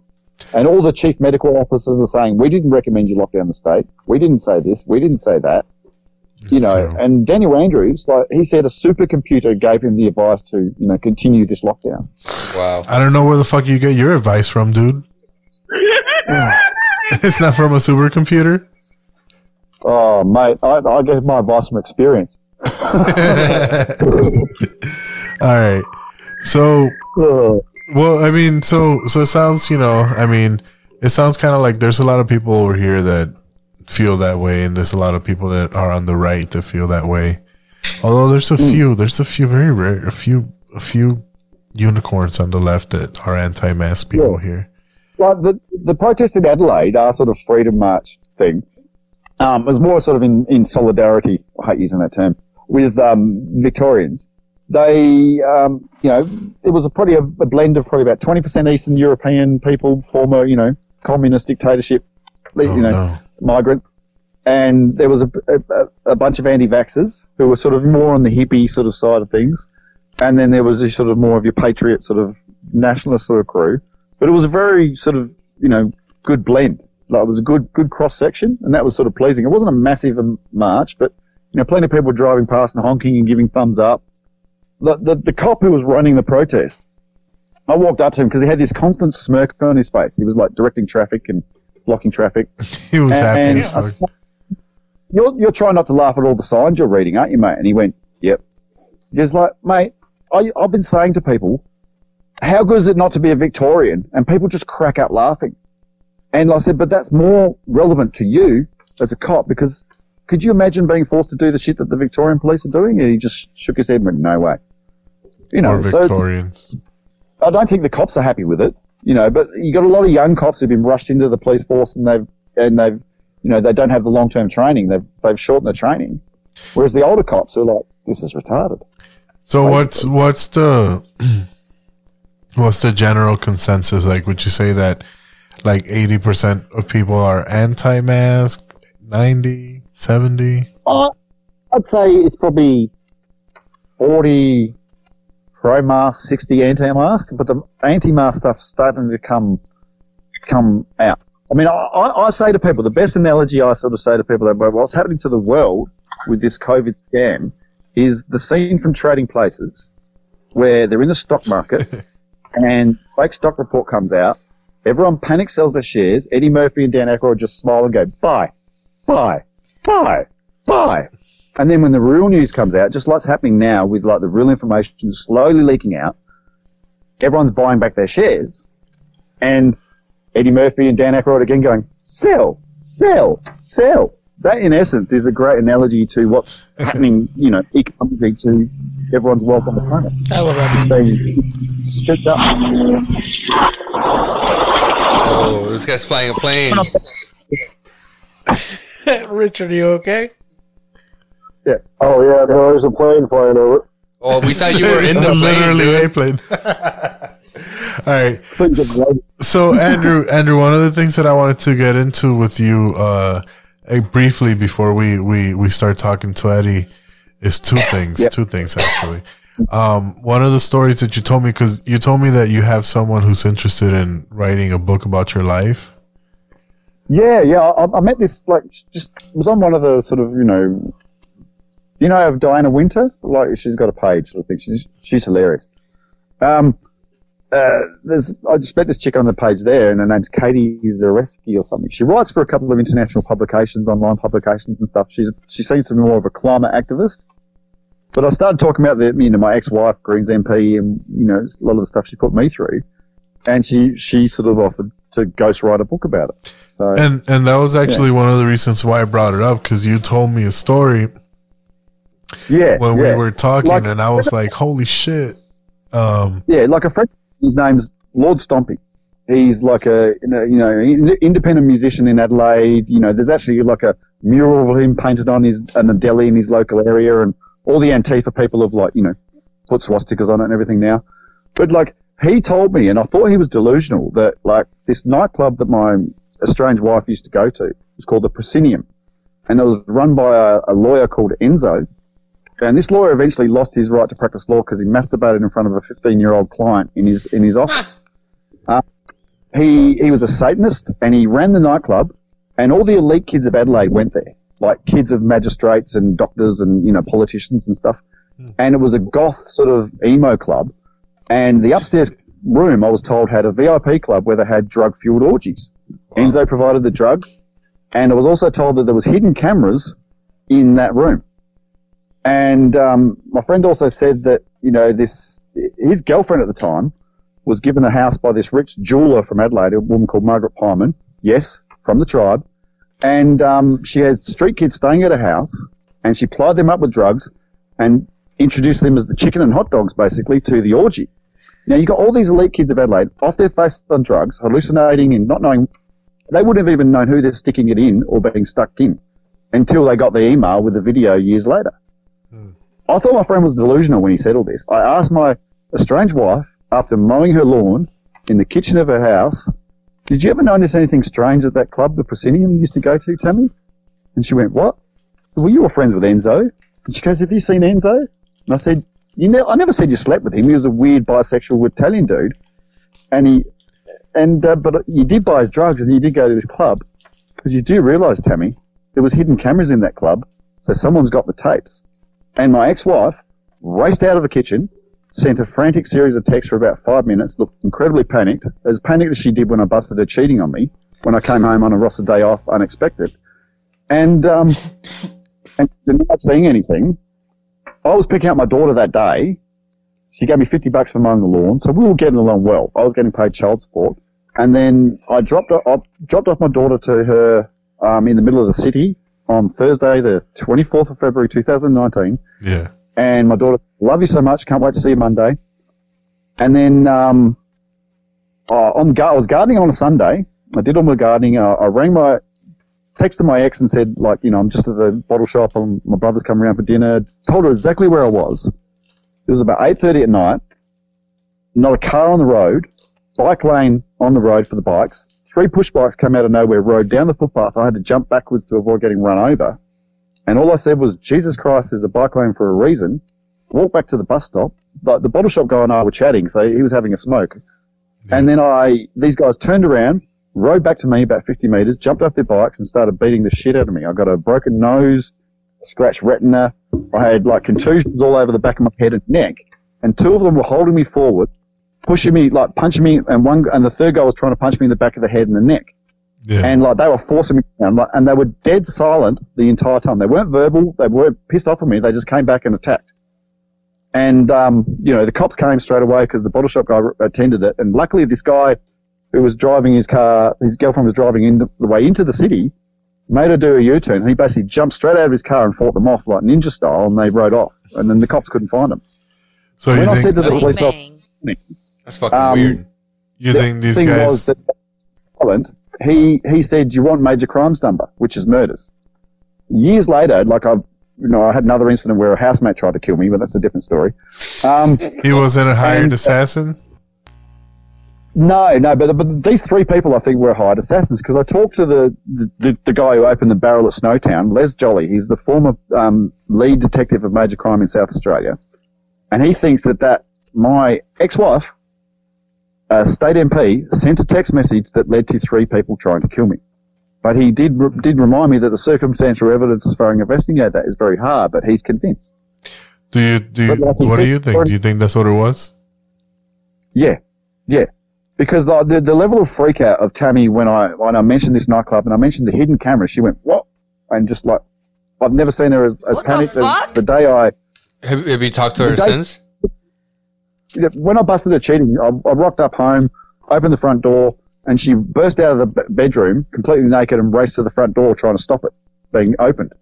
And I said, "What's going on?" And then I heard this like the the sunroom door click, and so the guy who was sleeping with her was running down the down down the down the road. That's terrible. Bang. bang. Yeah, but, but the level of panic that she had, you, I mean, when when you live with someone and you married someone, you can tell when they're lying, and she was just you know mm. freaking out lying. So, mm, but I and and I texted my ex that night after the hospital and showed her my injuries and said these these guys attacked me. They might have been trying to rip me off or something, but there's a police report. I'm okay. Let's tell our daughter that I just got you know I had a seizure because I don't want her thinking people are out to get dad. And when I texted Tammy in the morning, like it just confirmed whether it was 10 a.m. or 11 a.m. on the Monday morning to pick up my daughter because I had her four days a week. Yeah. She said, if you turn up, I'm ringing South Australian Police. So I didn't turn up because I didn't want to be arrested by in front of my daughter because she's got H-O-N, honourable, in front of her name. I'm just a, a male, you know. So she's friends with the premier, all this sort of stuff. So she's got pull. So What's it? What's H Yeah, O it- N? Honorable. Pardon? What does that mean? That What's she's that? got a title. Yeah, what's her title? Uh, honor- Honourable Tammy Franks, member of the Legislative Council, that's the upper house of Parliament in South Australia. Oh. Yeah, that's when you're somebody. Yeah, and she's friends with the Premier. Like the state Premier of South Australia is called Stephen Marshall. And a friend of mine reminded me that um, in year 12 he was almost expelled from our school for writing Stephen Marshall was a faggot in shaving cream. of years of Stephen Marshall, the boarding house master, and ex-student coming in and staring at his and all the other boys' penises. And, and then I remember, I remember that he was so gay at school. And then when Tammy was like, you know, when he was leader of the opposition, the, the Labor Party MPs in, were calling Tammy the leader of the opposition. Oh, no, sorry, the honourable member for the Greens. And he had to, in a press conference, he was sleeping with Tammy. But I worked it out. After my friend told me about the him being so gay, I worked out, like, he left his wife around that time of that press conference. They're, they're, they're still, they still get along fine. He came out to Tammy because she's like the gay ally of state parliament, you know, the one into all the transgender bullshit and gay rights and stuff. And he came out, he was spending so much time with her, the Labor Party thought they, he, he was having an affair with her, but he wasn't. You know, and you heard of that Hans the German? He was on America's Got Talent a couple of years ago. That, that, that German model talked to him in German and he didn't have a clue what he was saying. but, um, he, he is good friends with Tammy, and I think that he and Stephen Marshall are an item. Because at you see Tammy. them in like I six know. photos, and they're static. Actually, trolled the state government COVID information um, press conference when Stephen Marshall was talking and said, like, "Come on, down low, bro. When are you going to admit to being gay? You know, you used to stare at my fingers." Alright. So, so, and and seriously, after I, I sent those, those three or four things and basically sort of said, you know, you're gay, bro. Um, one of the, one of the guys in the press conference came and whispered in his ear, and he just fucked off. And someone else answered the question. So I, I sort of wondered, did I just do that? that's not good. You know, you you you're gonna get in trouble. You already almost got in trouble one time, man. Yeah, Oh, man. I know. Watch out! Watch out for hot tubs and small planes. So one of, one of the things that I wanted you to briefly get into before we go, we start talking to Eddie, was your Hmm. your gender theory because we're gonna talk about some gender stuff with Eddie. My catchphrase is gender theory is pedophilia's Trojan horse. You know, I'm not saying everyone who's trans is a pedo, but you, you look at the, you know, the, the wax my balls Yaniv and all those freaks. They, they, they're pedophiles and they're in, Yaniv, Yaniv. Uh, Yeah, I remember that. She's from Canada. She's the transgender person who went to try to get her balls shaven or waxed. Yeah, at a At a woman's vagina, only. at a woman's only fucking place. Yeah, yeah, yeah. So just, just, just a really gay guy, gay effeminate guy who's still got his dick, but claims he's a woman for extra protection status. You know. I can see that. So, She's got a whole page on uh, Kiwi Farms if anybody's interested in looking up all the shenanigans that she gets Nice. into on a daily basis. Beautiful. Oh, we should we should uh, have them on the podcast. Yaniv, we could actually get Yaniv. She's so attention driven, she would actually be on here. All right, we're gonna have to Oh, get her you've on gotta the get- podcast. oh, I would trigger the hell out of that person. we'll we'll we'll see when we could get them on, and we'll have you on. We'll try to line it up. Set that up for you. I don't even, I don't even want to give them a gender. I just say they're an it. So, So so wait, what's your gender? So is your gender theory just that there's only two genders, or what? I think there's only two genders. I mean, there, there is intersex people. that- That's 0.176% of the population. There's women that are born without uteruses, and that's like 0.005% of the population. So there's there's genetic congenital disorders. There could be chicks out there like the hyenas Like the birds too. or the birds. But like to, to try and say to a young child who's four or five years old that they can choose their gender, and and then they you know and then they you know get manipulated into you know Some believing that. hormone treatment. and then they Yeah. and then get hormone treatment that can send them insane. They they become completely sterile. Sex is impossible to enjoy. I mean, I mean, trans female to male trans, they pump up their, their penis with with their balls for Christ's sake. What? Hey, look, That's I, I tried, like Pink News once, and there was this female to male trans, and I showed a picture, a photo of a, a, an erect trans penis, and said, "You, you know, this is what yours look like. Are you serious?" Bah. I didn't get banned, nothing, because I mean, I just get away with murder. I think my account's locked on Facebook. That's that's You know- uh, that's insightful. course. And and so that that's part of the diversity rainbow that we haven't gotten to yet. Um, Yeah, you know, yeah. we, we haven't got any any trans people to come on the show. They're they're usually I'm- very serious have people. Andrea. And like, like if someone's born, but they want Remember, to call identifies themselves as a Louise, woman. through their face, I'll call them Louise, but I'll still ask if they were sexually sexually abused as a child, because I think that's relevant. So you go walking around you, you go around asking trans people if they were sexually abused. Yeah, I ask them all the time on Pink News. How old were you when you were sexually abused? by me?" What's the And- over under? Have they all been sexually abused? Psychiatrist, regular customer at the vape shop I used to work at, and I asked him, as he was about to marry his boy, his fiance, um, do you think a lot of these trannies, because I mean the suicide rate's huge, do you think a lot of them are gay men who were sexually abused by men as children? The the the, the gay sex triggers their abuse memories, so they transition to to a fake female. So the sex they're having is heterosexual in their mind, but then they work out through regret that, that they were just gay and they've destroyed their life and they kill themselves. And the, the, the, the gay psychiatrist went, wow, that's deep. That, that's worthy of a peer reviewed study, Andrew, and I'm not offended. And he worked out. now, I, I met a guy on Pink News from San Francisco, like the gayest city in America, who started a lobby called Take the T out of LGBT right? Because transgender, some of the freaks, like the Yanivs, are making normal gay people look like they're completely insane pedos, and they're not. You know, like when that when that Desmond the Amazing first came out, and I first saw it on Pink News. That's the first time I started like trolling them. Eighty percent of the gay men who were seeing Desmond dancing provocatively in, near semi-naked men were saying that's pedophilic, that's disgusting, that's wrong, and ninety-five percent of the women or fake women were going, "Oh, it's so lovely and beautiful. That's wonderful." It's like the gay guys are going, "Are you fucking serious?" And like you mm. know, so they're gay men TERFs. And the other person I met, it's like this team of trolls I've got there. This this this this guy runs a page called Anti SJW, but 100% no homophobia. That's his group. But he's a cool guy. And um, and the other woman I met, and she writes for the Federalist magazine, called Kaeley Triller Harms. She's a, a, a woman who was raped when she gang raped when she was a teenage girl, and she's a feminist. But she hates the transgender sort of ideology because it said it's so anti-feminist because they say they make, you know, stereotypical, um, you know, most trannies just look like stereotypical prostitutes. You know, it's it's offensive to women. And her and the other guy, we're like a tag team on, on Pink News. Every time one of us goes in, we'll tag the other ones and we just launch. And but Kaeley Triller Harms has actually been listed by the ADL as a transphobic hate merchant.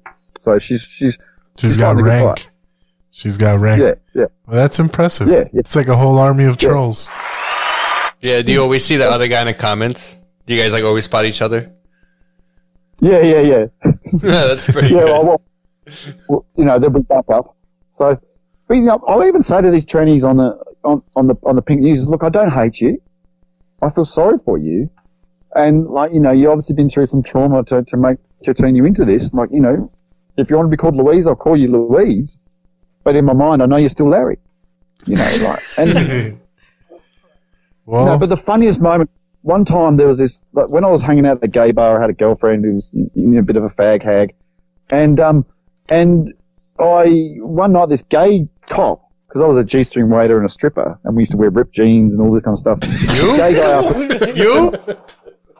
He was about six foot three, tried to grab my cock about times. I grabbed it before he got to my cock and said, stop it, Ron, it's just not going to happen, mate. You know I'm straight. and then, uh, I, my girlfriend, I said, look, I got to go have a cone. and I know you don't like smoking weed. As I'm walking out the door of the hotel, because the hotel was shut, um, my girlfriend Carla said, Ron, why don't you go and have a cone with Andrew? Like this cop smoke weed. And he's in the car telling me how he wants to bend me over and fuck me doggy style and all this. And I just said, here, smoke as much as you want, and ran off. Damn. And later on that night, I'm in the gay bar and I'm talking to this tranny, this five foot six Portuguese tranny called Madge. It was Pedro was his name, but he called himself Madge. Pedro and, was and his three, name. three like six foot four trannies in in stilettos, so they look like they were six foot six giants. And I told them how Ron tried to grab my cock, and Madge walked, grabbed his stiletto, pulled it off his foot, walked up to Ron with all the other three trannies and stood around Ron, grabbed him by the throat and said, "If you fucking touch Ron, Andrew, try and touch Andrew's cock again, I'll shove this through your eye socket, you useless faggot. Now go and apologise to him, cunt." And and the three other trannies were like, "Yeah, yeah, yeah." Like they, they turned from this effeminate, effeminate girl men into like full alpha males and just went, "Fuck around and find out, cunt." And it was just surreal. But like, and then I bought them all drinking party for about three hours. It was hilarious. Is that like, worse or That's a beautiful story. Is that worse or better than your experience, Angel? That's better, dude. That's a beautiful story. That's better, even though he got grabbed. Sometimes you got to pay the price. you know, you got to to live look- these experiences. You know. Oh. All right. So I can even give you some head. yeah, I had a freak No. experience with, with, with in a- I I got a lot of head jobs. I declined. Yeah, I had a lot of I well not a lot. I had an experience with a dude once, but so well look, we wanna we wanna get to talking to fucking Eddie now. Um Yeah, yeah, yeah. Cause she's been she's been She's waiting been on the patiently- side lane. Eddie, are you still there? I think Eddie's I've been enjoying. Hey, I've really enjoyed this show. It's a great night. It's incredible. Okay. So, such a learning yeah. experience. Crazy. It's flowed well with like with cultural awareness and you know, All right, so we're we got a song we got a song for Eddie and she was gonna break it down for us, so play it play it for her.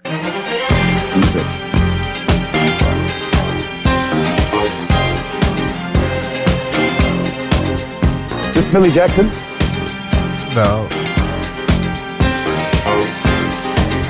Chaka Khan. Chaka oh.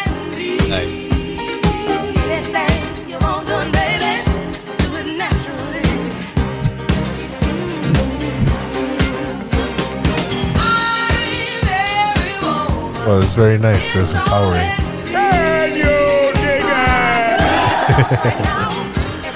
All right. So, what what is it? What is it about the song? What's going on with the song? So hey guys. Hey Eddie. What's up? Hmm. Well, you know, I I grew up with all this. Well, you were we were talking about music and and you know the women's themes and the, I grew up listening to all these. You know how music tells us who we are, and that's just that's just one that kind of tied into what we were talking about. You know, as a, as what we want to talk about tonight. So I'm every woman. You know. Yeah, I um, was I was telling what does Eddie. that really mean? And then we were talking about, you know, the different kinds of women. And, and if, if you look at the video, you've got Chaka Khan, who, come on, who doesn't love Chaka Khan? Just cool. That's powerful, Chaka Khan. Everybody, everybody. Chaka- Okay, never Well, how did I really love, love it. his. Anyway, Who was the guy saying that? huh? Who was the guy saying that in the song? It was Chaka Khan. That's her name. Is it Oh no, no, but is the guy, Chaka the in, in that song, Chaka Khan. the guy did a bit of a chorus thing. I can't remember who it was. She's singing the whole thing. I think he's talking about when I dropped the soundbite. Oh yeah, you, you heard something else. Yeah, you heard uh, I uh, don't Cyrus think, from. I don't fucking- think there's a guy in that song. No, hmm. you heard Cyrus think from the. Warriors. That's what you heard. So Eddie, what, what were you saying? How's that song related to what we were going to talk about? Well, in the video, and it's kind of, you know, in the theme of the lyrics, she's saying that she's every woman, and this is something, you know, you see a lot of it, you know, the different types of women. I can bring home the bacon, fry it up in the pan, and never, ever, ever let you forget you're a man. And this, you know, is kind of the theme of that song, right? It's I'm every woman. And in the video, she's in the different outfits and, and what does that mean? And it ties into what we were talking about because what it, what is it to be a woman? And then I want to talk about what Andrew was talking about, which is, you know, what does it mean to be a woman? Right? And we've got that question on the table right now, uh, in a lot of, apparently, that's what Andrew's describing, right? There's trans and So what? don't know Yeah. what. what what it, what does it mean? Because I I've been told that as a man, I'm the last person that could say what a woman is. No thanks. So as a as a biologically, Well, I don't know about that. Look, Well, if, look. if you have a rash, I don't know about all of that. Look, if you if you can really, you know, an- analyze a situation, you can analyze a situation. Just just look at it. What what is a woman? And um, I don't know. the We're we're is, hoping you how could tell us. defined? Yeah, how is that defined? And it it and Where do you draw the line? that ties into that religious thing. Remember? Well, it isn't really about where I draw the line because that's my own personal business, you know, and, and everybody's got their thing. And I love people. I love everybody. I am human and I love humans. So it, it's real easy for me. But what we're doing as a society is determined by, remember I called the uh, octagon or the Atlantean. And what have they been doing with us is a religious thing. And I don't know, did Andrew mention satanic at all or anything about Andrew that? Andrew talked You know, about the pedophilia and yeah the crazy pedophiles that own that club were satanic. But like, it's almost like this Epstein thing was in Adelaide. It's like it's almost like it's like a franchise that they operate in every country to control the elite, so they can sort of have plausible deniability and get them to do stuff that, and so the politicians don't get blamed for it. so from my from my kind of vantage point, that's a religious expression, and we are experiencing religion since before civilization, um, and that all of this is just religion in some form or another. Well, you could argue, And there are the two gen- basic types of religion. yeah. but you could argue that gender theory is a type of sort of religion by the fervor that some people follow it with as well, and push it and try and impose it upon society. You know, Yeah, they're I- like, I they're like think- I door think knocking going. science, science, Have and all of those. Well, what you so what you end up with is is if you want to talk about science, I can. I, I mean, that's my favorite way to look at this. Um, you know, if you mention science, and scientifically, we're not that different from that hyena that we were talking about earlier. that was a weird story. It's technically in the You guys, where do you find this stuff? And So like so you know from a biological standpoint we're we're we're animals. And if you look at other animals and not the hyena but something closer like you know primates because we're primates you find the exact same behaviors and you kind of understand how the workings work. And and that is in effect like it's the social system. But do the do the and that has to be managed. do the primates change their their gender? No, but, but chimpanzees invade other chimpanzees. No, well, no, and and the, and and there's a lot of reasons behind that. See, that's the point. It, it, if you're living like the primates, which see, that's when I start talking about paradise. You know, before Adam and Eve, there was paradise. What does that mean? You know, Adam and Eve was in paradise. It means, look, it it was a small group of people. They had traveled generation after generation through these circles and monitored. And when they found a harvest, they would, they would hang out and enjoy it and plant the seed. And then, you know, orange trees would grow or whatever they, they like to eat. And they would follow the herds and follow the, uh, the, the harvest of the plants and animals and live happily, just moving along, having a party every time they got somewhere. And right? then what 'Cause you're happened? not actually farming. I mean, you're just having a party and then you kind of clean up afterwards, right? Eat and move, right? And that's paradise. But then what happened? I mean, And there's no war and there's no struggle all, other than snakes and lions and the whatnot, right? In the You're wilderness basically probably that you have to Indigenous face. So that's paradise. But then what happens is we we you know we move into a more successful pattern from a biological standpoint. We have a limit on the number of, of individuals that you can have in a population. We expand that by tens of thousands, and you have basically dysfunctions, right? Like if you took any amount of apes and and put them together like this, it's not going to work. Why? Because they're wild. yeah. They're, But they're it's like a wild. competition. Yeah. I mean, you can't just pack them in there like that and say, go for it, right? go at each other, have a good time. It hasn't worked out. It hasn't worked out so, So how far. do you deal with, how do you deal with it and, and create these, these, you know, tight packed civilizations of lots of people is you create society. So I don't care, you know, I mean, you call it what- whatever you want, politics, religion. It's not much different. and that started from the very, very, very beginning. You've got two basic versions and they all center around how the woman is defined as in the society.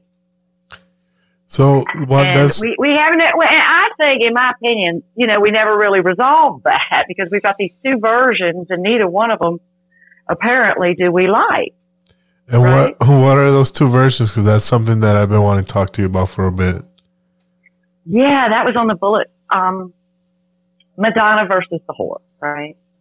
Or whore versus the Madonna, if we're going in chronological order.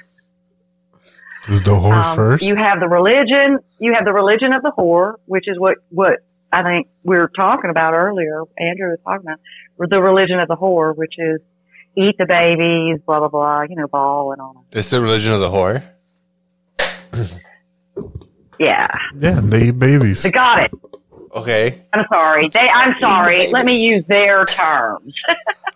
The goddess. it's the religion of the goddess, and they worship the goddess. But what is the goddess? And the goddess is what. Now here's the key: the goddess makes the men uh, active. A goddess is a muse. A goddess, a goddess makes men do things that are great, right? Helen of Troy, imagine this type of stuff. Yeah. Makes sense. It makes them build And skyscrapers and bridges. Yeah, she's a muse. Yeah. Like, inspires action, basically. is what you're saying. And it's a structure. Well, it's not so much about the goddess herself or any individual as much as it's a structure of a society, which says women are these goddesses, which is a ho house, right? Like it, it's a formalized official ho house, And the Yeah. babies, they're fed Women- balls. Boom. Okay. And, and you select the ones you'll keep. A- And it's a very effective, the key to this is it's very effective. But you also have all this other sort of weird, you know, um, bacchanalial type behavior. Is that a word? Is that a word? I don't know. Well, I was about to ask you what that meant. Google it. Like Oh, like, oh, I'm from the area. We do that, yeah. Uh, uh, partying, right? It's a party atmosphere what area is that a word? where in? we just party and, and, sorry? Is that a word in the South? Where's that from? What was the word? I didn't catch it.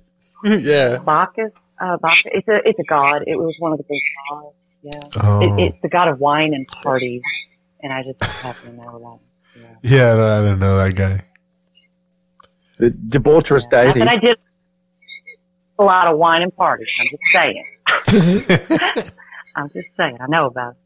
So that's the one side. The other side, if you look at the Madonna, right, and we all know a Madonna, it, it, it's the, the, the she's in the robes, right, and she ha- and she holds her baby. Key, key. Hmm. She holds her baby and protects it, and she's hmm. chased. Blah blah blah. Right. So these are hmm. two different forms of, and then biologically, how do we get there? But that's that's basically two different versions of of, of structure. And in one, you have the structure that y'all are probably more familiar with. We're living in this now. The other one is where women are wives and the man gets just one. And there's 50-50 men and women. And like when you're 14, you get one. And you're lucky as heck you got one. Hmm. And that's all you get.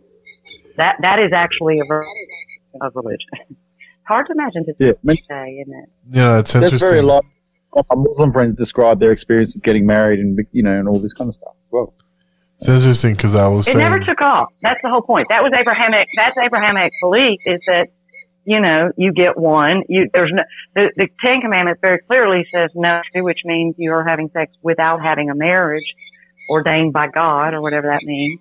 So it is really very clear that you get you get one, and you don't take Yeah. another man's, which means you don't ever get another one. No. And it never took off, right? you don't think so? You don't think it, it, it took off too well? I don't think it's Nah. working. You always had some rebels. Well, no, I don't see that in real life a- anywhere. Uh-uh. We No. try. That's the thing. See, but why do we try? Why did that happen? Why did we ever go from one way of doing it to another? I can't answer that. You know, I don't. I don't really know. Why did the Abrahamic? Why did those group of people say, you know what? This structure, where it's structure of this, you know, big party where everybody just does without will. If you can get away with it, do it. Go after it. The winner be is going to take all, whatever, right? I don't know. Which is kind of a warring way to live, right? It seems like like a lot of it is like you know order and chaos, even though the two are two different forms of order. Order and chaos. I I feel like one of them's rooted in Well, it's chaos. right, right. Chaos. It's order out of chaos. Yeah, they have an order, but it comes out of chaos. yeah, but So now yeah, it's but linked chaotic- into some of the stuff you've heard before. Yeah. What were you saying, Andrew? Sorry. Yeah, um, with chaos, you have a chaotic event that transforms society or, or, or a group, and they transition into a new way of, you know, new perspective on things. Are you okay? We need to call you an ambulance. No, no, no. I've got this personal reflux disease. It's called GERD. GERD. And um, I had an ulcer when I was in my twenties, and I, used I, I, I had to have a blood transfusion. I threw up so much blood. One, um, but uh, my epiglottis doesn't shut properly. So when I get a build up of stomach acids and mucus, it spills out over my epiglottis and down into my trachea, and then I cough up bubbly phlegm. It's like you can get pneumonia from it and everything. So Oh, shit. I'm high risk for terribly. You're But, high, um, high risk for COVID. But I've got to get these antibiotics and this. You better you better put on your mask, dude. Stop fucking around. No, but I do this sometimes if I've got a bit of phlegm that, that goes into my trachea. I'll cough up, and it sounds horrible. And you should see the masters just jump. Like they'll jump six feet while I'm in the shopping centre if I cough. You know, they look at you in horror. You know, Yeah, the no, fuckiest I, moment I had. I don't like was in coughing news in public anymore. Yeah. Yeah. He's your suspect. I was in this recently, and I was ch- just started chatting to this attractive younger woman. She was probably about 30. I'm 48. And um, I said jokingly that I, you know, I said COVID's bullshit, but I want to dress up in the plague doctor's outfit, have a mask around my chest, I have a sign around my chest saying free hugs. When people go up to hug me, have my friend film it and go, no, air hugs, do an air hug, COVID safe. And she looked at me and went, and smirked and went, do you want an air hug, Andrew? And went, sure, Caroline. Like we were flirting hard. And then she stood in and went, looked at me and then turned a real hug. And this complete stranger I'd never met before comes in, gives me a breast pressing hug for about 40 seconds. I smelled her perfume. I had to turn my hip because I was stirring.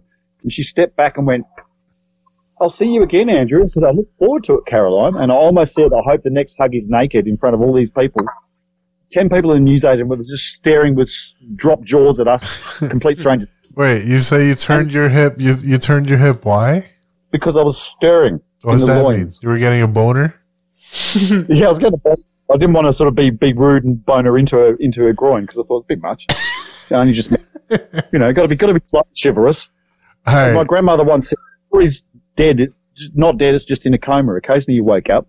And as I was waking up, I woke up. But like the fact that all these people regarded a normal human act of intimacy where pe- two people hug as faux pas, as taboo, that's that's concerning to me. They probably no. They The- probably just saw your boner and they were shocked. No, no, no, I was wearing a long sleeve top. It's all right. But it- it- in my groin, it's all good. Maybe it poked through. Yeah, they saw your boner and they were like, "Oh my god, what's that guy Jesus. doing that to that lady?" It's like a hyena penis. but look, no, back to what uh what, what Eddie was saying. Um I was actually telling these guys recently that I feel that the only models that guys have nowadays for like women are their moms and porn. And I really Yeah, it's true. and I feel like it's fucking up guys. it is. Well, and then the like- moms are sometimes doing porn. Yeah, Damn. That's a good point. Imagine a 14 year old boy, he's about to lose his virginity to his girlfriend. And, you know, instead of, you know, finding out what she enjoys, he like immediately tries to stick his dick in her ass, dry, with no lube. And she just gets up and says, fuck off. You know, like, and he's sitting there going, well, what did I do wrong? All the movies, all the women love this. Because these poor guys don't know that these women who take anal take, you know, muscle relaxants three hours before the show so they can actually oh. take something that big up there. you know, orifice. It's like, you know, like I met this guy. His name's D Buck. He was one of the. You heard of the Brothers porn? Like they were, they were, they they produced their own stuff, and this guy now campaigns against porn. In the last sort of three years of his career, it was just him and his wife, and she was dressing up in different outfits, fake tattoos, looking like different people. And like you know, he's just like he's very anti-porn, and he was like you know, he made a lot of money out of it. So it's fascinating to hear the actual male ex-porn performer's perspective. And it's sort of weird when you're talking to this guy, you become friends with him, and you go, "I've probably seen you bone so many women. It's not funny. That's just you, you feel a little bit gay." That's so weird. All right. So Eddie, um, did you have anything else to say about the whole porn Yeah. thing? about the porn. Well, it's just, it's just, I mean, that's how they do it, right? I mean, it's just part of it, it isn't it? To normalize I mean, it. isn't Like, okay, so women could be, here's the things women could be in that structure. What, what is it to be a woman? A woman can be either in the goddess, uh, palace, so to speak, which is the, the cat house, or she could be a wife, which is a type of slave that is stuck to somebody, or she could just be a slave, which is somebody that's traded regularly. But you could also argue that the, And, the husband is You the know, the slave wife and the slave is kind of a blur. The wife and the slave is kind of a blur, and it's not really a distinction ever. And then you've got the the cat house. So the, this is what it means to be a woman in in in this civilization structure. All right. And if you kind of look at what you were dealing with, Well, I was gonna say Andrew argues that some that how Huh? about when the slave is the the husband? Yeah, because a, a, a husband is is well, there are men enslaved to the. who are slaves, but that's a separate. T- yeah, some of those men who are slaves would be transvestites or young boys Ooh, or whatever. baby. Because remember, it's everything goes. Andrew, the So trend that's the structure. did you end up being I a I mean, you slave, got Andrew? too many children. Say what? You, did you end up being a slave, Andrew? In my marriage, yes, I believe so. Because I mean, I was working sixty-hour weeks, then coming home, picking up my daughter from from um, childcare, and then feeding her and getting everything ready for the morning. My ex would just basically drop my daughter off to childcare, come back at eleven o'clock at night drunk, and you know complain about the dinner. And um, you know, she was like the abusive husband who went out and on the piss and you know rooted around and then came back. you know, like one day, this is when Tammy was training in 2010. Well, that's designed. That's designed. Okay, and, you're right, but that's Yeah. designed to, to dissuade anyone from being in a marriage. Okay, and the whole point is you're not supposed to be in a marriage. The, a marriage is, is not where you're supposed to be is the message. And the message is you're supposed to, man, go your own way. We talked about that earlier, right? Or just accept that it's the cat house for you, which is porn or whatever all, right? Wait. You know, just don't marry him, right? Don't, don't ever have a baby and don't ever marry him, right? Type Is of that- that talk. Is that is that your your message or is that the message in general going on out there? well, I look. I live in a world, and you know, I have to make my own choices, and everyone has to make their choices. But that's kind of the structure. I'm just talking about the structure. I'm not being judgmental. These are two different structures of what is a woman, which was the question on the table that y'all wanted me to answer. And I thought I, you know, eh, eh, that, like that's what it is. Like that's, I thought about it, that, like that's what it turned out to be. What is a woman? And in one structure, it's this thing where she can, and again, we're not, we're not, you know, the woman can't be a wife right now. It has to be either slave or in the, or in the cat house. And then the, the other structure where it's truly monogamous, um, no, no adultery, which never took off, I, I, in my opinion. They tried That's though. that's all there is to it. And it, what? Well, they, you know, I don't know what they did honestly.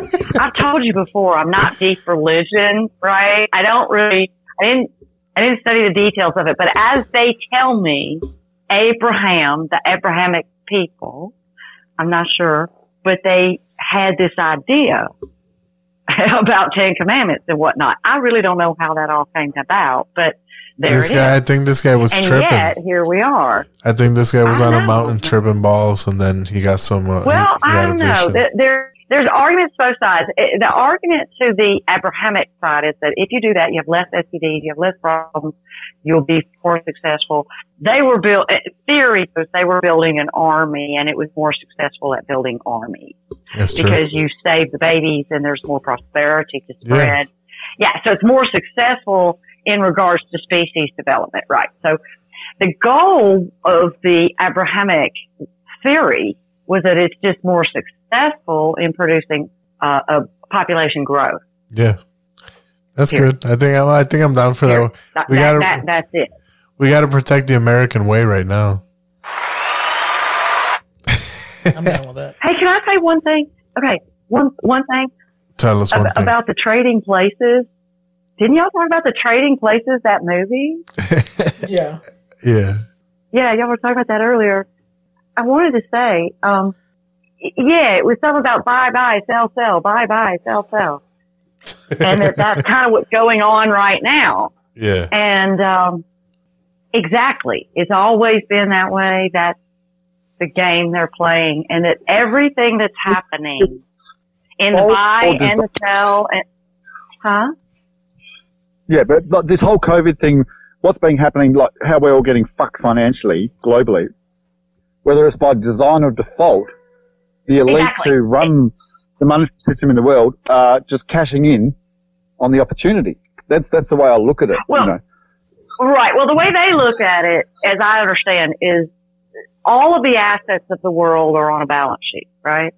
And if you look at a about, yeah, if you look at a balance asset and liability, these people don't have them. So all of their assets are own it. And then we own about 10% of, of stuff. and they're not really happy about that.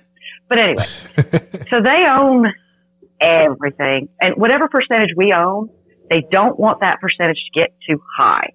The minute we're getting some ownership of any, anything that is an asset within the earth sphere, anything, they, um, have to get it as a percentage and it's all a ratio. So it's like the minute of it, it's like watching, you know, the percentage of oil to water. And the minute the water gets too much, you just start at it. You know, you have to fix it. It's terrible. They're Ever since, fixing it. They're So- fixing it. so I want to get to uh to Richard, um, who's been in the background. You didn't have a song. What? You didn't have a song. Yeah, dude, I told you, man. He wanted his song was fucking uh "Only God Can Judge Me" by Tupac. See this fucking guy, dude. Remember when I told his ass? Remember when I told his ass? I actually wasn't listening when you said that. You fucking idiot. Pay attention. What are you looking up, dude? All right, it's already played in. There you go. there you go. Look at look, Imaginary. Look at this fucking guy. He typed in one gold can judge.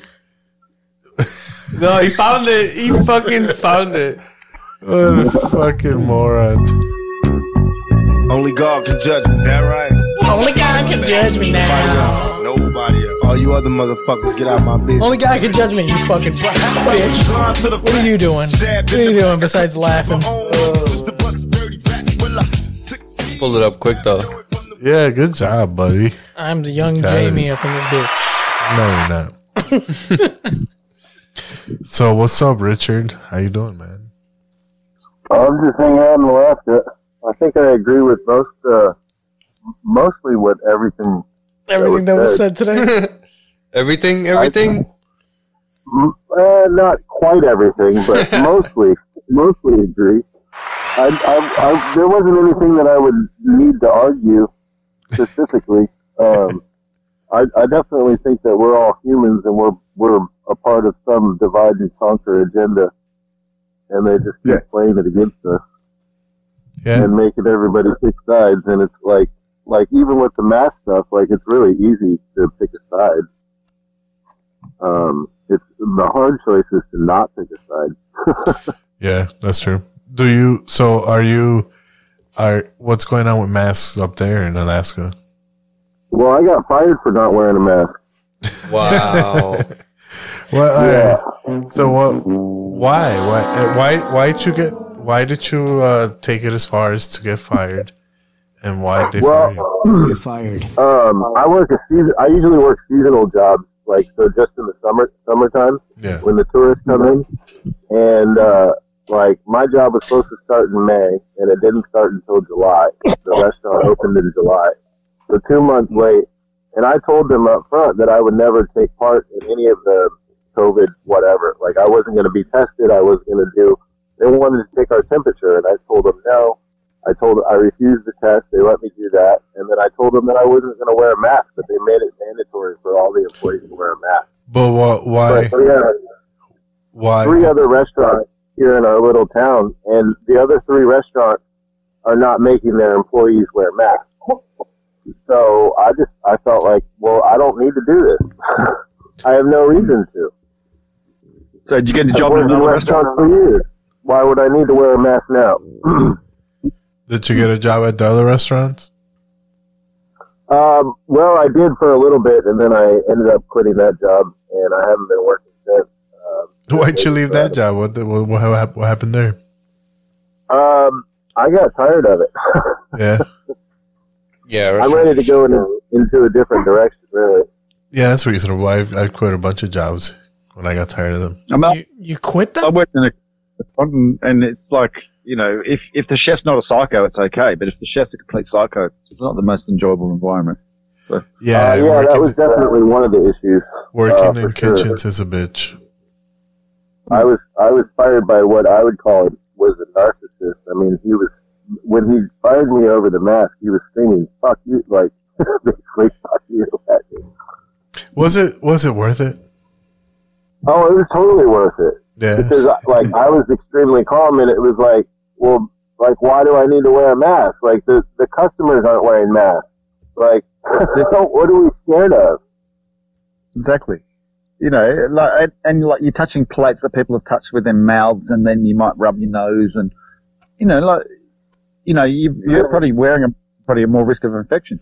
So how was how was COVID treated in Alaska? Was it was a freak out mode or has it just been kind of? Uh, no, I would say generally speaking, most Alaskans are very pro freedom, you know, and like even the even the people that are wearing masks, like, um, they're not in your face about it. yeah. Um, you have to wear a mask in the bank. Uh, that's the only the only place where it's, it's like required. But we only have a couple of businesses up here, anyways. We have uh, Bank robbers reject that one. Yeah. Yeah, that- that's a little awkward walking into a bank wearing a mask. I'll say that. Yeah, everywhere. What? Uh. So is that the only place you wear a mask to, or what? That's the only. That's the only place that it's required here. So Um, I think in the bigger cities. Do you I put in the on- bigger cities? do you put on a mask to go to the bank? Are you going to the bank or no? Um, a couple of. I mean, I, I maybe a couple of times a month. It's terrible. Have, you- have you guys had, of mine- even had any cases? Um, not in my town. We've had we've had like people that came through that it was like reported that they had COVID. So like Hmm. less than ten cases usually in, in the town. Outsiders. Those No dirty- locals. Dirty ass Uh, outsiders. not, not that I know of. No. We need to build. How the fuck is it gonna get over there to Alaska? Yeah. But how can a virus survive in those? How can I a think, virus in, I think in in all of Alaska we have less than a thousand. We've had less than a thousand cases, but That's um, you know, like uh, a few people have a few people freak out online, and then that kind of you know drives it. Yeah. In in Alaska, is there a lot more small communities and small towns that make up the entire population rather than everyone living in like the main city? Yeah, we have like two, basically two big cities, uh, Fairbanks and Anchorage, and then everything else is basically small town life. How Does, is does, it? does Alaska give the citizens like a, a, a percentage of oil revenue every year or something? Yes. Uh, yeah, yeah, it's supposed to be two thousand uh, two thousand dollars a year from the oil companies. I'd move there if it wasn't so cold. You get used to it. I've gotten used to it. I've I've adapted to it. I like really the the cold. The winter is the peaceful part of the year. Is it like does your soul die and then you get used to it, or The what? is it that your soul dies and you get used to it? no, I, I definitely think you have to want to like. Most people that come up here for summer do not want to stay in the wintertime. They know what they know what's about to happen. but really, I mean, it's you know, like if you're comfortable, it's it's just peaceful. That's that's all there is to it. Don't Like, you nobody spend- around? There's nobody bothering you. Um, it's just Still as a lot peaceful as you could ever possibly imagine. Don't you spend half But the year in light and the other year in, uh, in darkness? Yeah. yeah, the summer's pretty crazy with the light. I do a lot of hiking at uh like in, in the middle of the night with the with the sun still up. That's crazy. Can you can you do you see the aurora every year up there or not? Oh yeah. Yeah, I just have to walk out my front door and there they are. That's pretty cool. All I see when I walk out my front door is a bunch of Mexican people, couple hom- couple homeless people, a taco restaurant. I love them all, but it's it's not in Aurora. Yeah. I'm set. I've probably got like less than 10, 10 neighbors in a mile radius. Yeah, Yeah, that's good. I I think I have like fucking maybe like like a thousand neighbors in the no like 10,000 10,000 in a fucking mile radius. Realistically, Maybe more. I got from a town of five thousand people. When I went to America, it was like, what the fuck is this place? Oh, oh Jesus. I thought all of Australia was a town with just five thousand people. But I think it's hilarious that of all the states I went to, I thought Texas was the friendliest. Florida, they were just like weird, and they Yeah. just loved driving. everywhere. And Californians were just completely insane. Uh, Thank you. Makes sense. Makes sense to me. East Coasters in general are angry. Angry. So I was curious about uh about QAnon, Richard, and what you had to say about them, or that it Well- is it them? Is it It's a person. okay? Um, for me, like I was born in Washington D.C., so I feel like I was kind of always attracted to the uh, conspiracy type narrative that came out of D.C. because I just wanted to know more. Like I felt like they've they've always been lying to us, and uh, my research led me to believe that QAnon is a is a operation run by the NSA, I think Makes sense. and that Trump Trump has direct knowledge of it. I, I think it's Okay. partly some of it's misinformation and disinformation, but there's also elements of truth within it. So it's it's almost it's almost like a bait and trap sort of thing, you know. Well, there's I feel like, from yeah, I mean, Indian there's all, yeah. There's all the drops and stuff on, uh, like, there's, there's Q's actual drops and what he says, and, and I would, I would say that there is probably misinformation and disinformation in there. Um, Well, if you talk and about then this- if you people talk take about- that and then they analyze it and then they spin it in different, you know. So that it, it ends Well, up in in all these different ways, and and I mean you can listen to a, a wide assortment of people. I, I, to me, I would rather listen to what the mainstream media is saying about it. When when they call it all bullshit and they won't actually look into it, it's like, well, I mean, it's not. yeah, well, you, know, it's like, not bullshit. You have to dig through all the crap to get to the like the real shit. Like in Australia, like there was these big protests at St Kilda Beach in Melbourne about African migration by the United Patriot Front. It's like that Blair Cottrell, Cauldron Pool, if you ever heard. That, that was the guy that did the mock beheading opposing the mosque being built in Bendigo. And um, Oh, I've Well, never they- heard of that guy. there, there was the Patriot protesters on one side and all the Antifa mob on the other side. The police were meant to separate the two. And I've seen video footage of Blair Cottrell, who's about six foot three, he's ex special forces, and another guy like dragging these two Antifa guys who were doing like Hitler salutes in front of the cameras on their side, threw them to the police and said, "We hate Nazis. We don't want anything to do with them. Fuck off." And they looked at the police and said, "Do your fucking job, cunts. You know, separate them." And three times the police let those Antifa left wing fake Nazis go up and do Hitler salutes for the cameras. And the ABC, the Australian government station, every time they do a story on white nationalism and the rise of white nationalism, which is it's bullshit because the, the actual amount of Nazis that exist in Australia is so small. And in the Patriot Melbourne, there's a guy who used to be in the neo-Nazi movement. He disowned it all, and so if any of those guys try and join, they get blocked straight away. Um, there- So the media, the media portrayal of these people opposed to immigration is, oh, they're Nazis, but they're not. And and then the media with the Victorian police completely, you know, created fake news that they consistently use and say, look at those patriot Nazis. Is there That's a lot right. of is there a lot of Nazis in Alaska?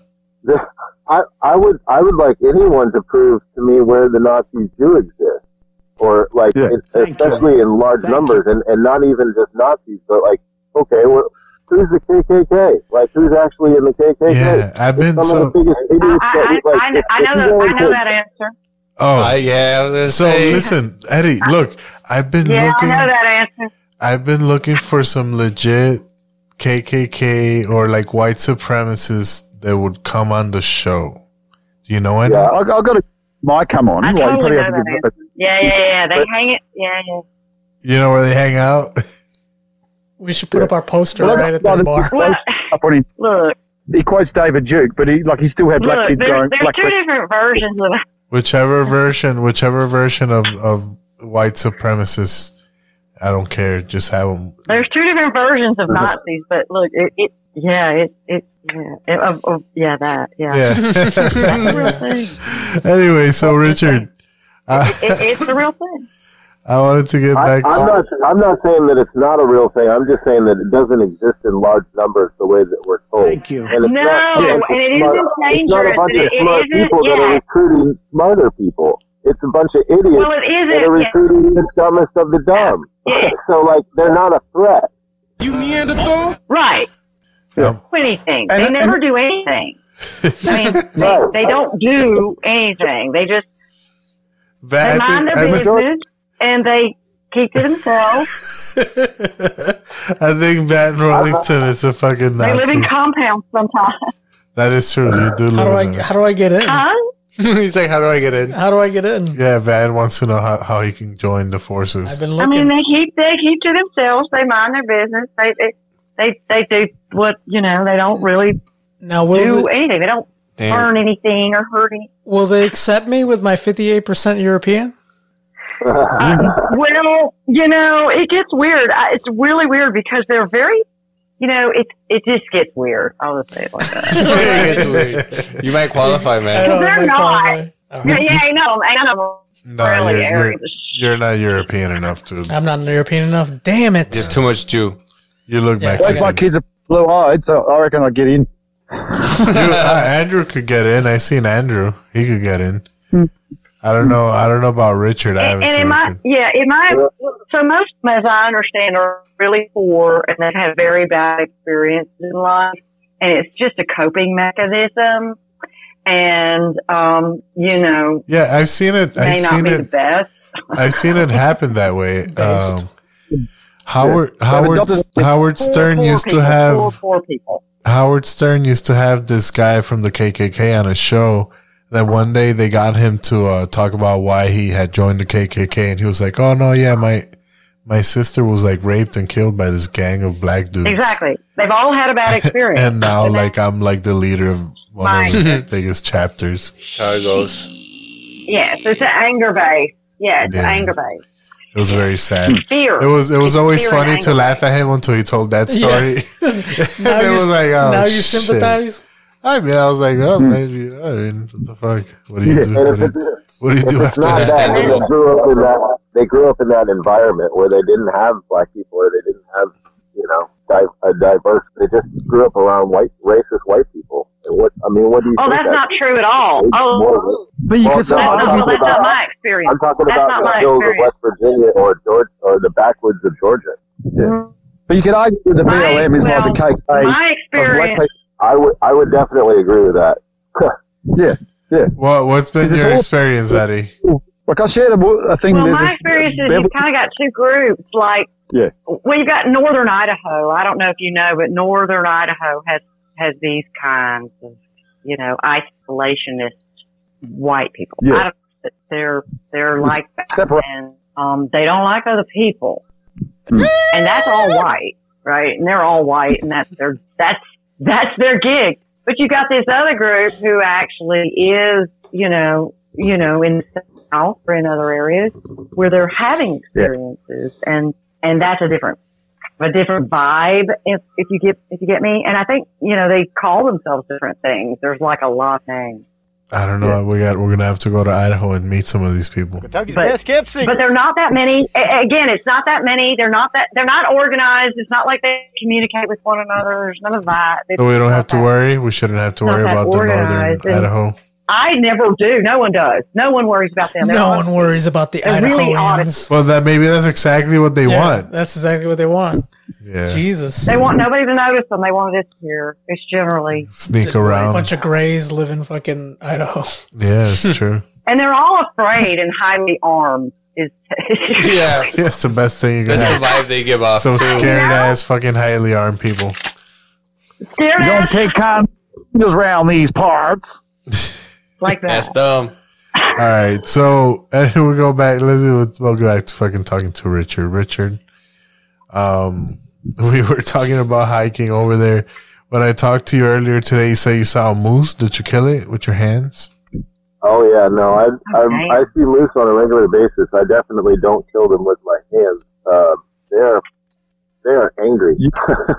moose are angry and they're very territorial. You don't mess with them. I don't think I've ever seen a real moose in real life. Yeah, well, they're like basically like a horse with skinny legs. But Yeah, um, thank you. All right. Two Skinny bucks Okay. for a doe. It's epic. uh, yeah, I've deer. definitely been chased by them, and it's like Oh. that's very real. Can they run Like, fast? Um, well, they're like they're not agile. They definitely have like they would outrun me in a straight line race, absolutely. Oh, you gotta get behind Um, them. But I don't think they have good eyesight, and so like if you just kind of move around from side to side, like that's what I did. and usually I just yell at them, like when they like the one was coming coming at me and my dog, and I just started screaming at her like back the fuck up. no. Did it absolutely work? not.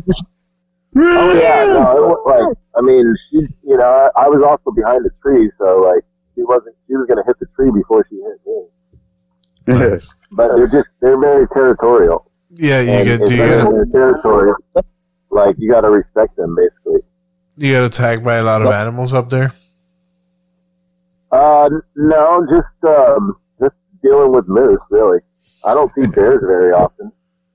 No We hear, bears. we hear bear sightings in town, but bears like bears aren't look actively looking for humans. They're just looking for easy food. They're looking for picnic baskets, from my Yeah. understanding. trash cans, trash cans that are unguarded. Yeah. Every time I think of think of Rocky Raccoon, Well, Rocky and Rocky Bullwinkle. That's it. Oh, from Rocky and Bullwinkle. Yeah. Oh man, that's like uh, Does that's it- old school. That's your idea of Alaska?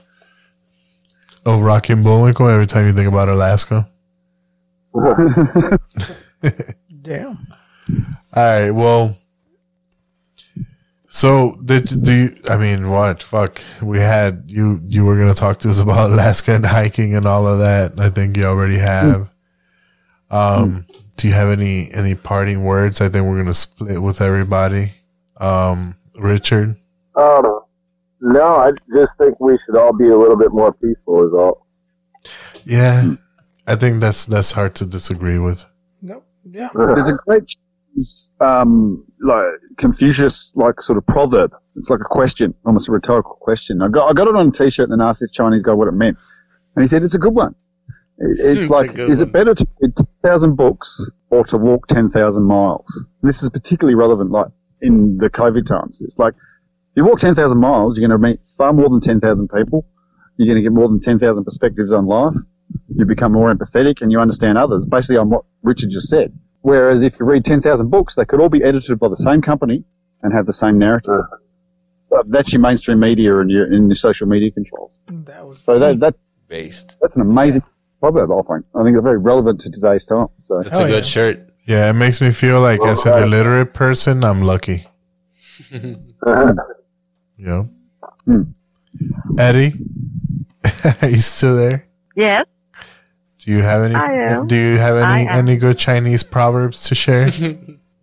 The only thing, yeah, the only thing, the only thing I wanted to share was, and it's just because it ties into the other show, because you guys watch mm. Twilight, and I'm here to add that feminine touch to the show. So, real quick, there's Bella, and she's the girl, and there's Edward, and he's the boy.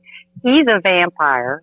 He's been a vampire for about a hundred years, and yeah, he's unhappy with the situation because he's a lone guy, and he meets her and she is she's it and he's infatuated and y'all were talking about that. And i wanted to explain it because it is written in the book and i i do have all the books and i do have the midnight sun the one about edward I, several years ago i've already read it. Very good. You should read it I don't. I know I you're not don't. gonna read it, but I- you should Yeah. I don't read, but my girlfriend reads, and she's reading it. I think or read it. She got it. Well, she should read that one because it it's fabulous. I got it years ago. I downloaded it and printed it. I was so into it. And Bella has negative blood, She has what? and so they have that Rh negative. Remember the first conversation Yeah, yeah. we had was about Rh negative blood. Hmm. Yeah, the rhesus monkey blood. She's got rhesus monkey blood, She's so negative, and that was Edward thinks she's does not, delicious. and it's oh, she doesn't. Well, she she does not. Therefore, she is of the correct bloodline. yeah. And he's been searching for that this whole time, and that's written in the book. Does she the- is this special, special creature.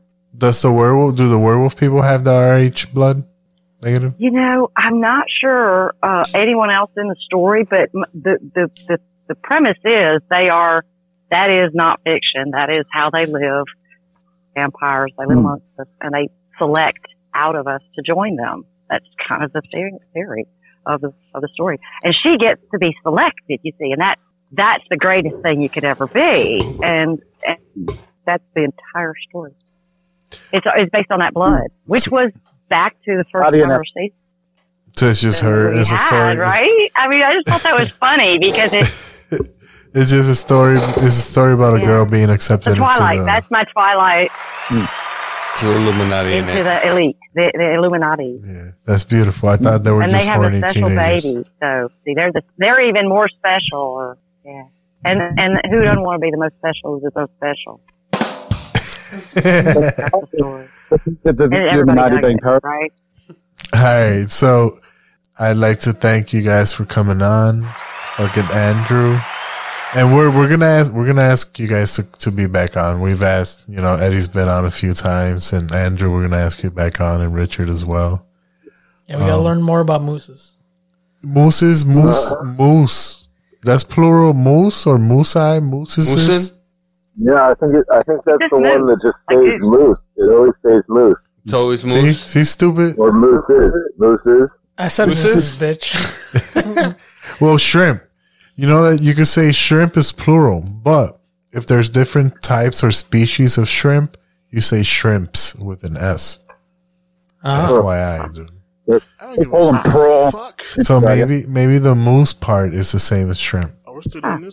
Whatever, man. Anyway, so thank you guys for coming on. Fucking, it's been great talking to you guys, and we'll hit you guys back up. Thank you for having me. Hey, thank you guys. That's fun. Peace, everybody. Peace.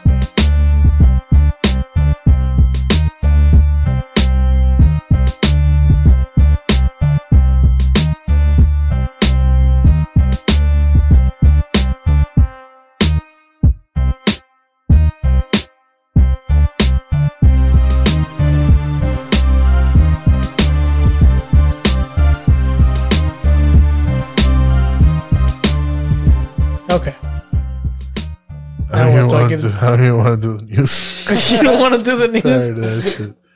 Yeah, no, dude. I had a good one. uh, fuck it.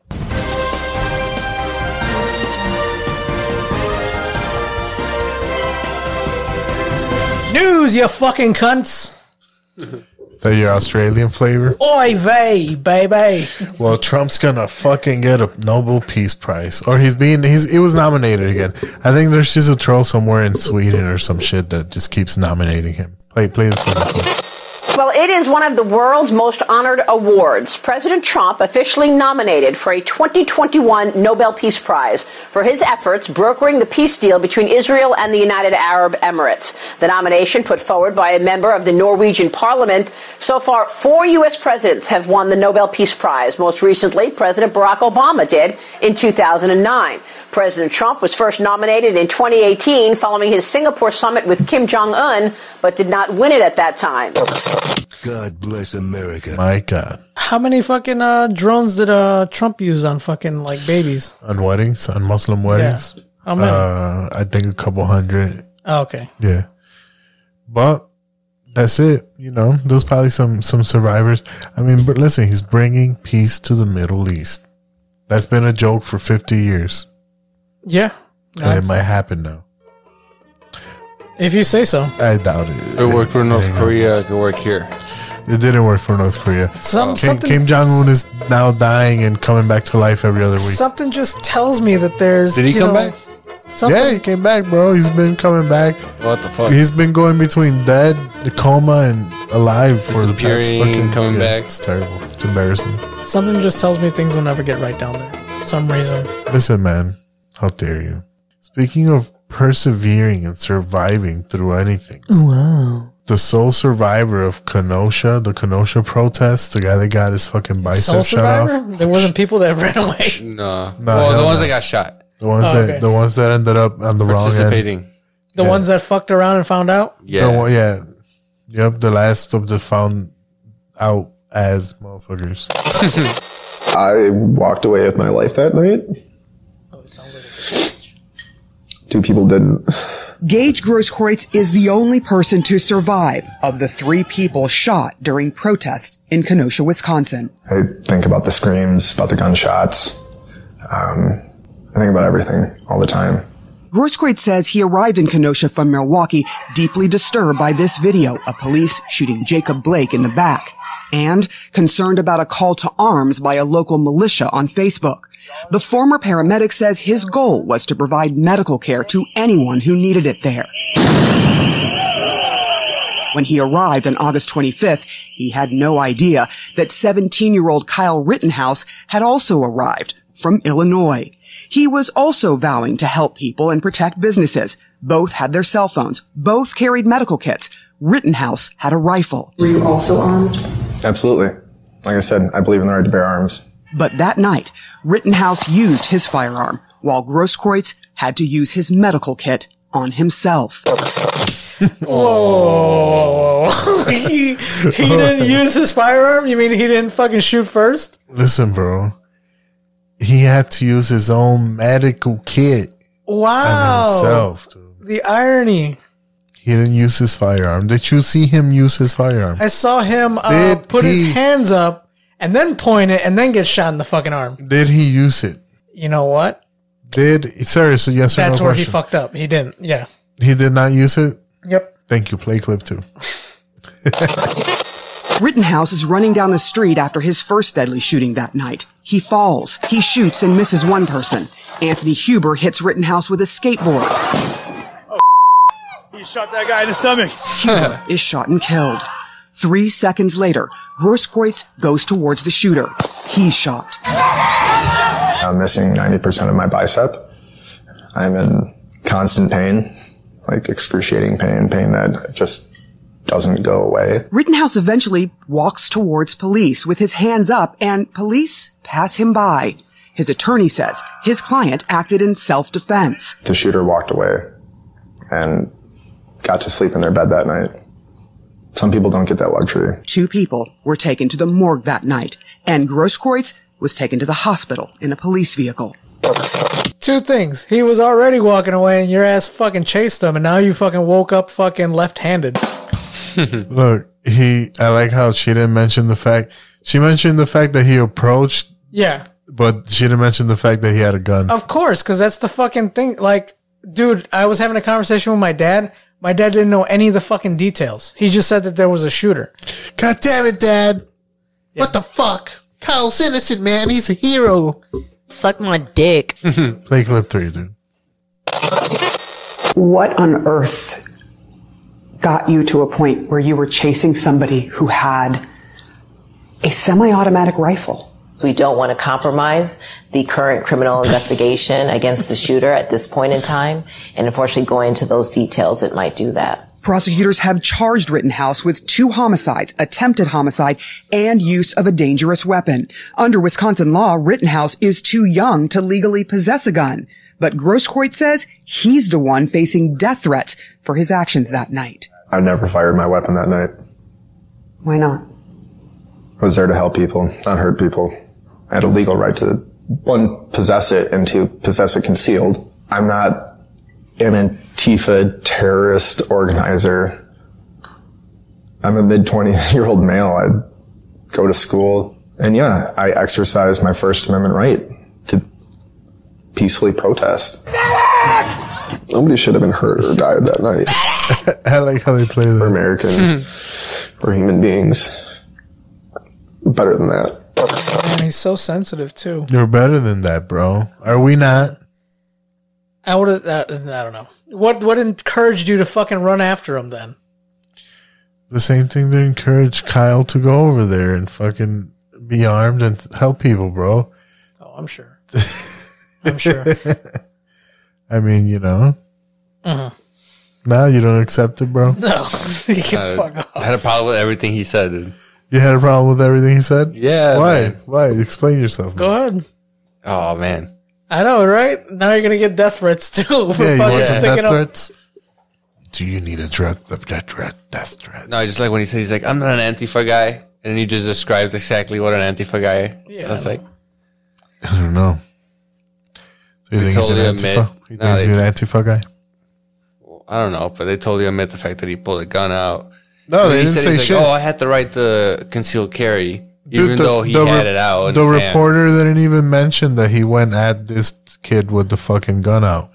Yeah, it's totally biased. She didn't, you know, which was kind of interesting. Well, that's the picture they're trying to paint. Is just that he there just was a- walked. he was walking they they towards him. purposely are using the word active shooter, even though in the a definition of an active shooter implies that he's going there to massacre fucking like a bunch of people Yeah. with the intent to do so. Oh my God.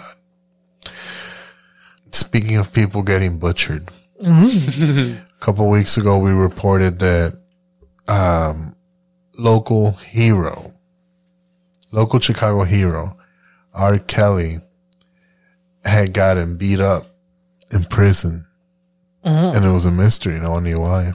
Is there an update? There's an update.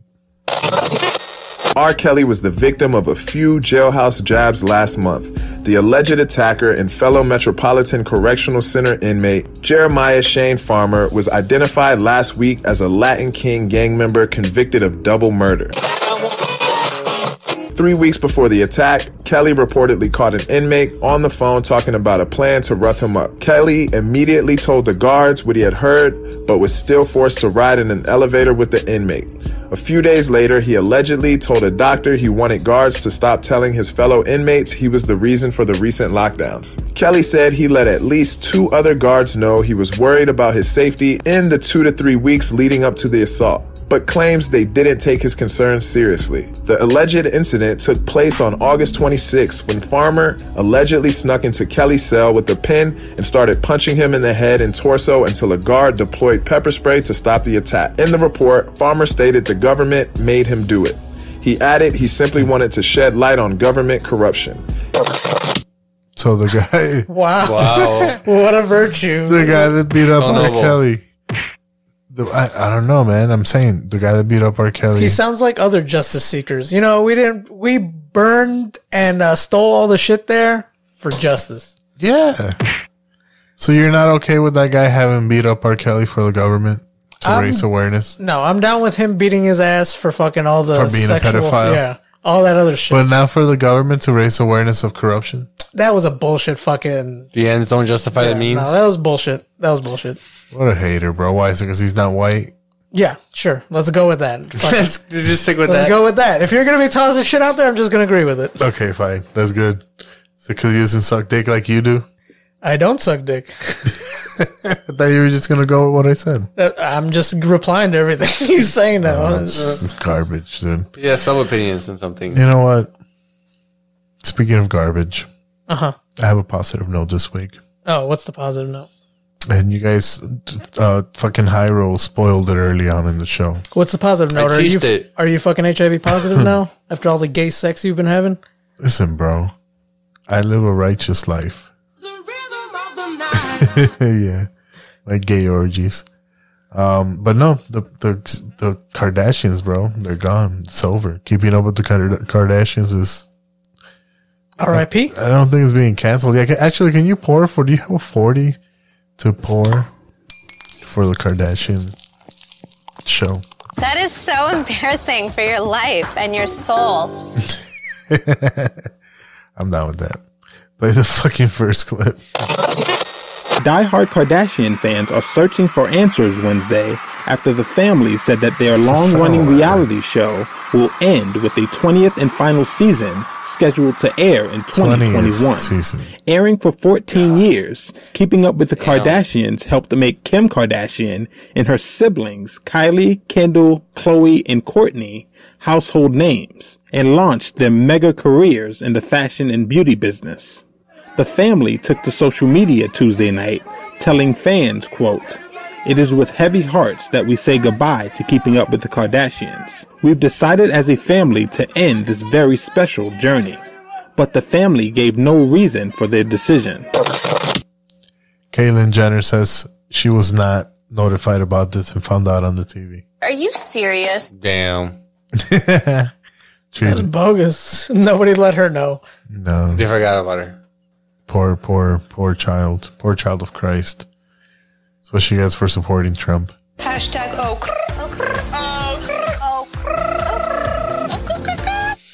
Oh God! They're big Cardi B fans, bro. All of them? All of them. Of course. What, you, what kind of question is that? The WAP, bro. Well- yeah, they all got the wop. Is there is there a second? women. Play the hmm. fucking second. Keeping Up with the Kardashians made its debut in 2012 and spawned 12 spin-off series. At its height, the show's audience approached 4 million viewers, but had dipped under a million in recent years. The show chronicled the personal and professional lives of the California family, including Kim Kardashian's marriage to rapper Kanye West, an armed robbery in Paris, and Khloe Kardashian's split with basketball player Lamar Odom, and the transition of family patriarch Bruce Jenner to Caitlyn Jenner. The show helped Kim Kardashian launch a beauty and shapewear line, launched the modeling career of her half-sister Kendall Jenner, and helped promote a lip gloss business that turned half-sister Kylie Jenner into a billionaire at the age of 21. In recent months, Kim announced she will train as a lawyer and lobby for criminal justice reform. Oh man. That's good. Yeah.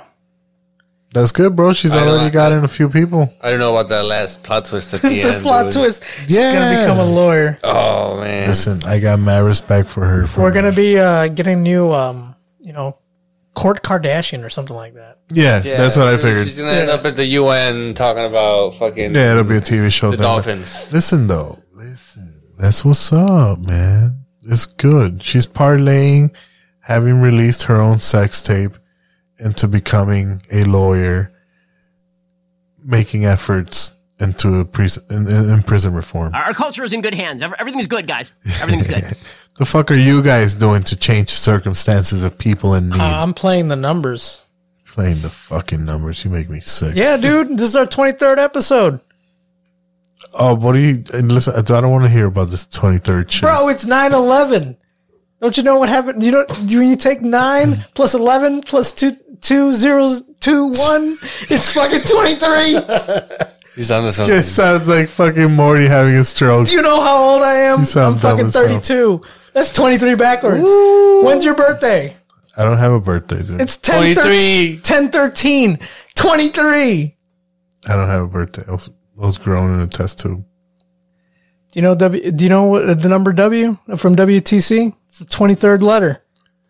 Tw- uh, T is fucking 20. C is fucking 3. That's two 23s, two towers. Oh my God, I like it. is there any more? There's no more. Coin, no more fucking. Look at your keyboard. the fucking W. It's the 23rd letter. There's two and a 3 on top of it. Damn. Oh my God, On every fucking keyboard. all of them. All of them. Well, all the standard ones. Okay, see. The QWERTY. What else? What else is twenty three? A bunch of things. Fuck. The axis of the fucking uh, world spins on a 20, a 23 axis. Just uh, you get uh, 23 chromosomes from each parent. You want me? You want me just to bring up everything? Yeah, all of it, dude. All of it? No, no. Then you don't Just want. watch no. the movie. Andrew did bring up uh, the the gender thing, which I, I was looking up on uh, while we were doing that. Uh, there are 64 gender identities. That's 30. That's 30. 32. If you tell me you know times by two. That's great. If you divide it by two, it's 32. That's 23 backwards. that is. Then Edda brought up Eris. This is the god of chaos. And then was that? She she's uh, related to the number 23. so you can find us on social media. The Bible. Adam and Eve had 23 daughters. Fucking, you can find us on Facebook, almost positive. No, at almost positive. Instagram, almost positive podcast, and Twitter at the underscore real almost. You got no more twenty threes, bro? The first Morse code transmission was half God wrote was uh, from the Bible passage 23 23. What was the Bible passage? What hath God wrote? Oh, oh, I thought you were having a, st- a fucking stroke when you No, read that's, that. that's how they wrote it. They wrote it in old olden English Yeah, yeah, times. And uh, so we're on all the fucking streaming platforms that matter. Oklahoma City 419. That's 23. Twenty three, how? Four nineteen. Yeah, 419. April Oh, April 19th. Oh, got it. Find us on Spotify, Apple Podcasts, mm-hmm. Google Podcasts, Stitcher, TuneIn, and Pocket Cast. Waco. That's another 419. Wacko. Wacko. April 19th. That's 20 fucking 3. That is 23, dude. Or, you know, you guys go What did our, your DNA test? us? Wasn't it D- 23 and me? Good God.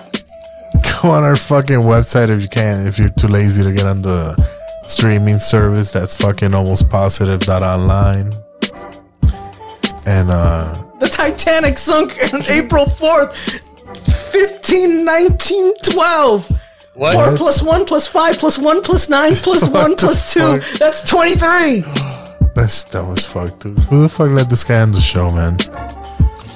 Or hit us up on the almost positive fucking hotline if you got any complaints. If you got a calculator and you want to fucking uh, review this guy's math. If you want to talk to HR, if you want to talk to the manager, if you want to give us some compliments, reviews.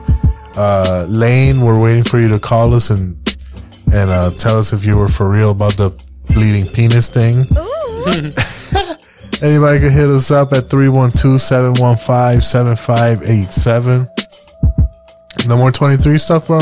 In uh, telegraph code, they use the word, they use the number 23 to break the line. So on telegraphs, you always see 23 in the corner.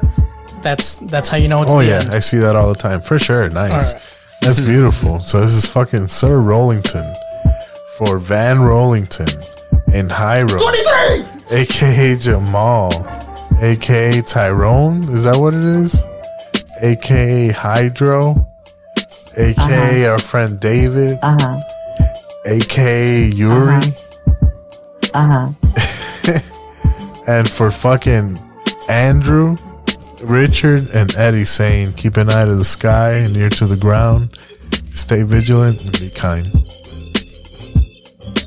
Peace. Peace.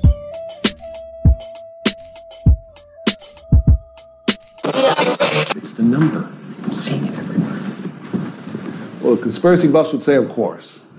After all, the world spins on an axis of 23 degrees. When you tell them it's actually 23.5, they say 5 is simply 2 plus 3. 23 is very good at this particular game. Fair bit of literature on the 23 Enigma. There are 23 axioms to Euclid's geometry. The human body consists of 46 chromosomes, 23 from each parent. Blood takes 23 seconds to circulate. The Mayans believed the end of the world would occur December 12, 2012. 20 plus 12 is? 23 reversed. 2 divided by 3, 0.666. 666, number of the devil. There are only 22 chapters in the book of Revelations. We all know how that ends. You know what A-bomb means? Certainly. A-bomb is what some people call our program. Oh, wrinkle.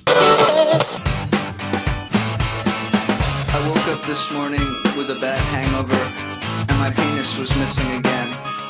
This happens all the time. It's detachable. This comes in handy a lot of the time. I can leave it home when I think it's going to get me in trouble, or I can rent it out when I don't need it. I have lost my fiance, the poor baby. Maybe the dingo ate your baby.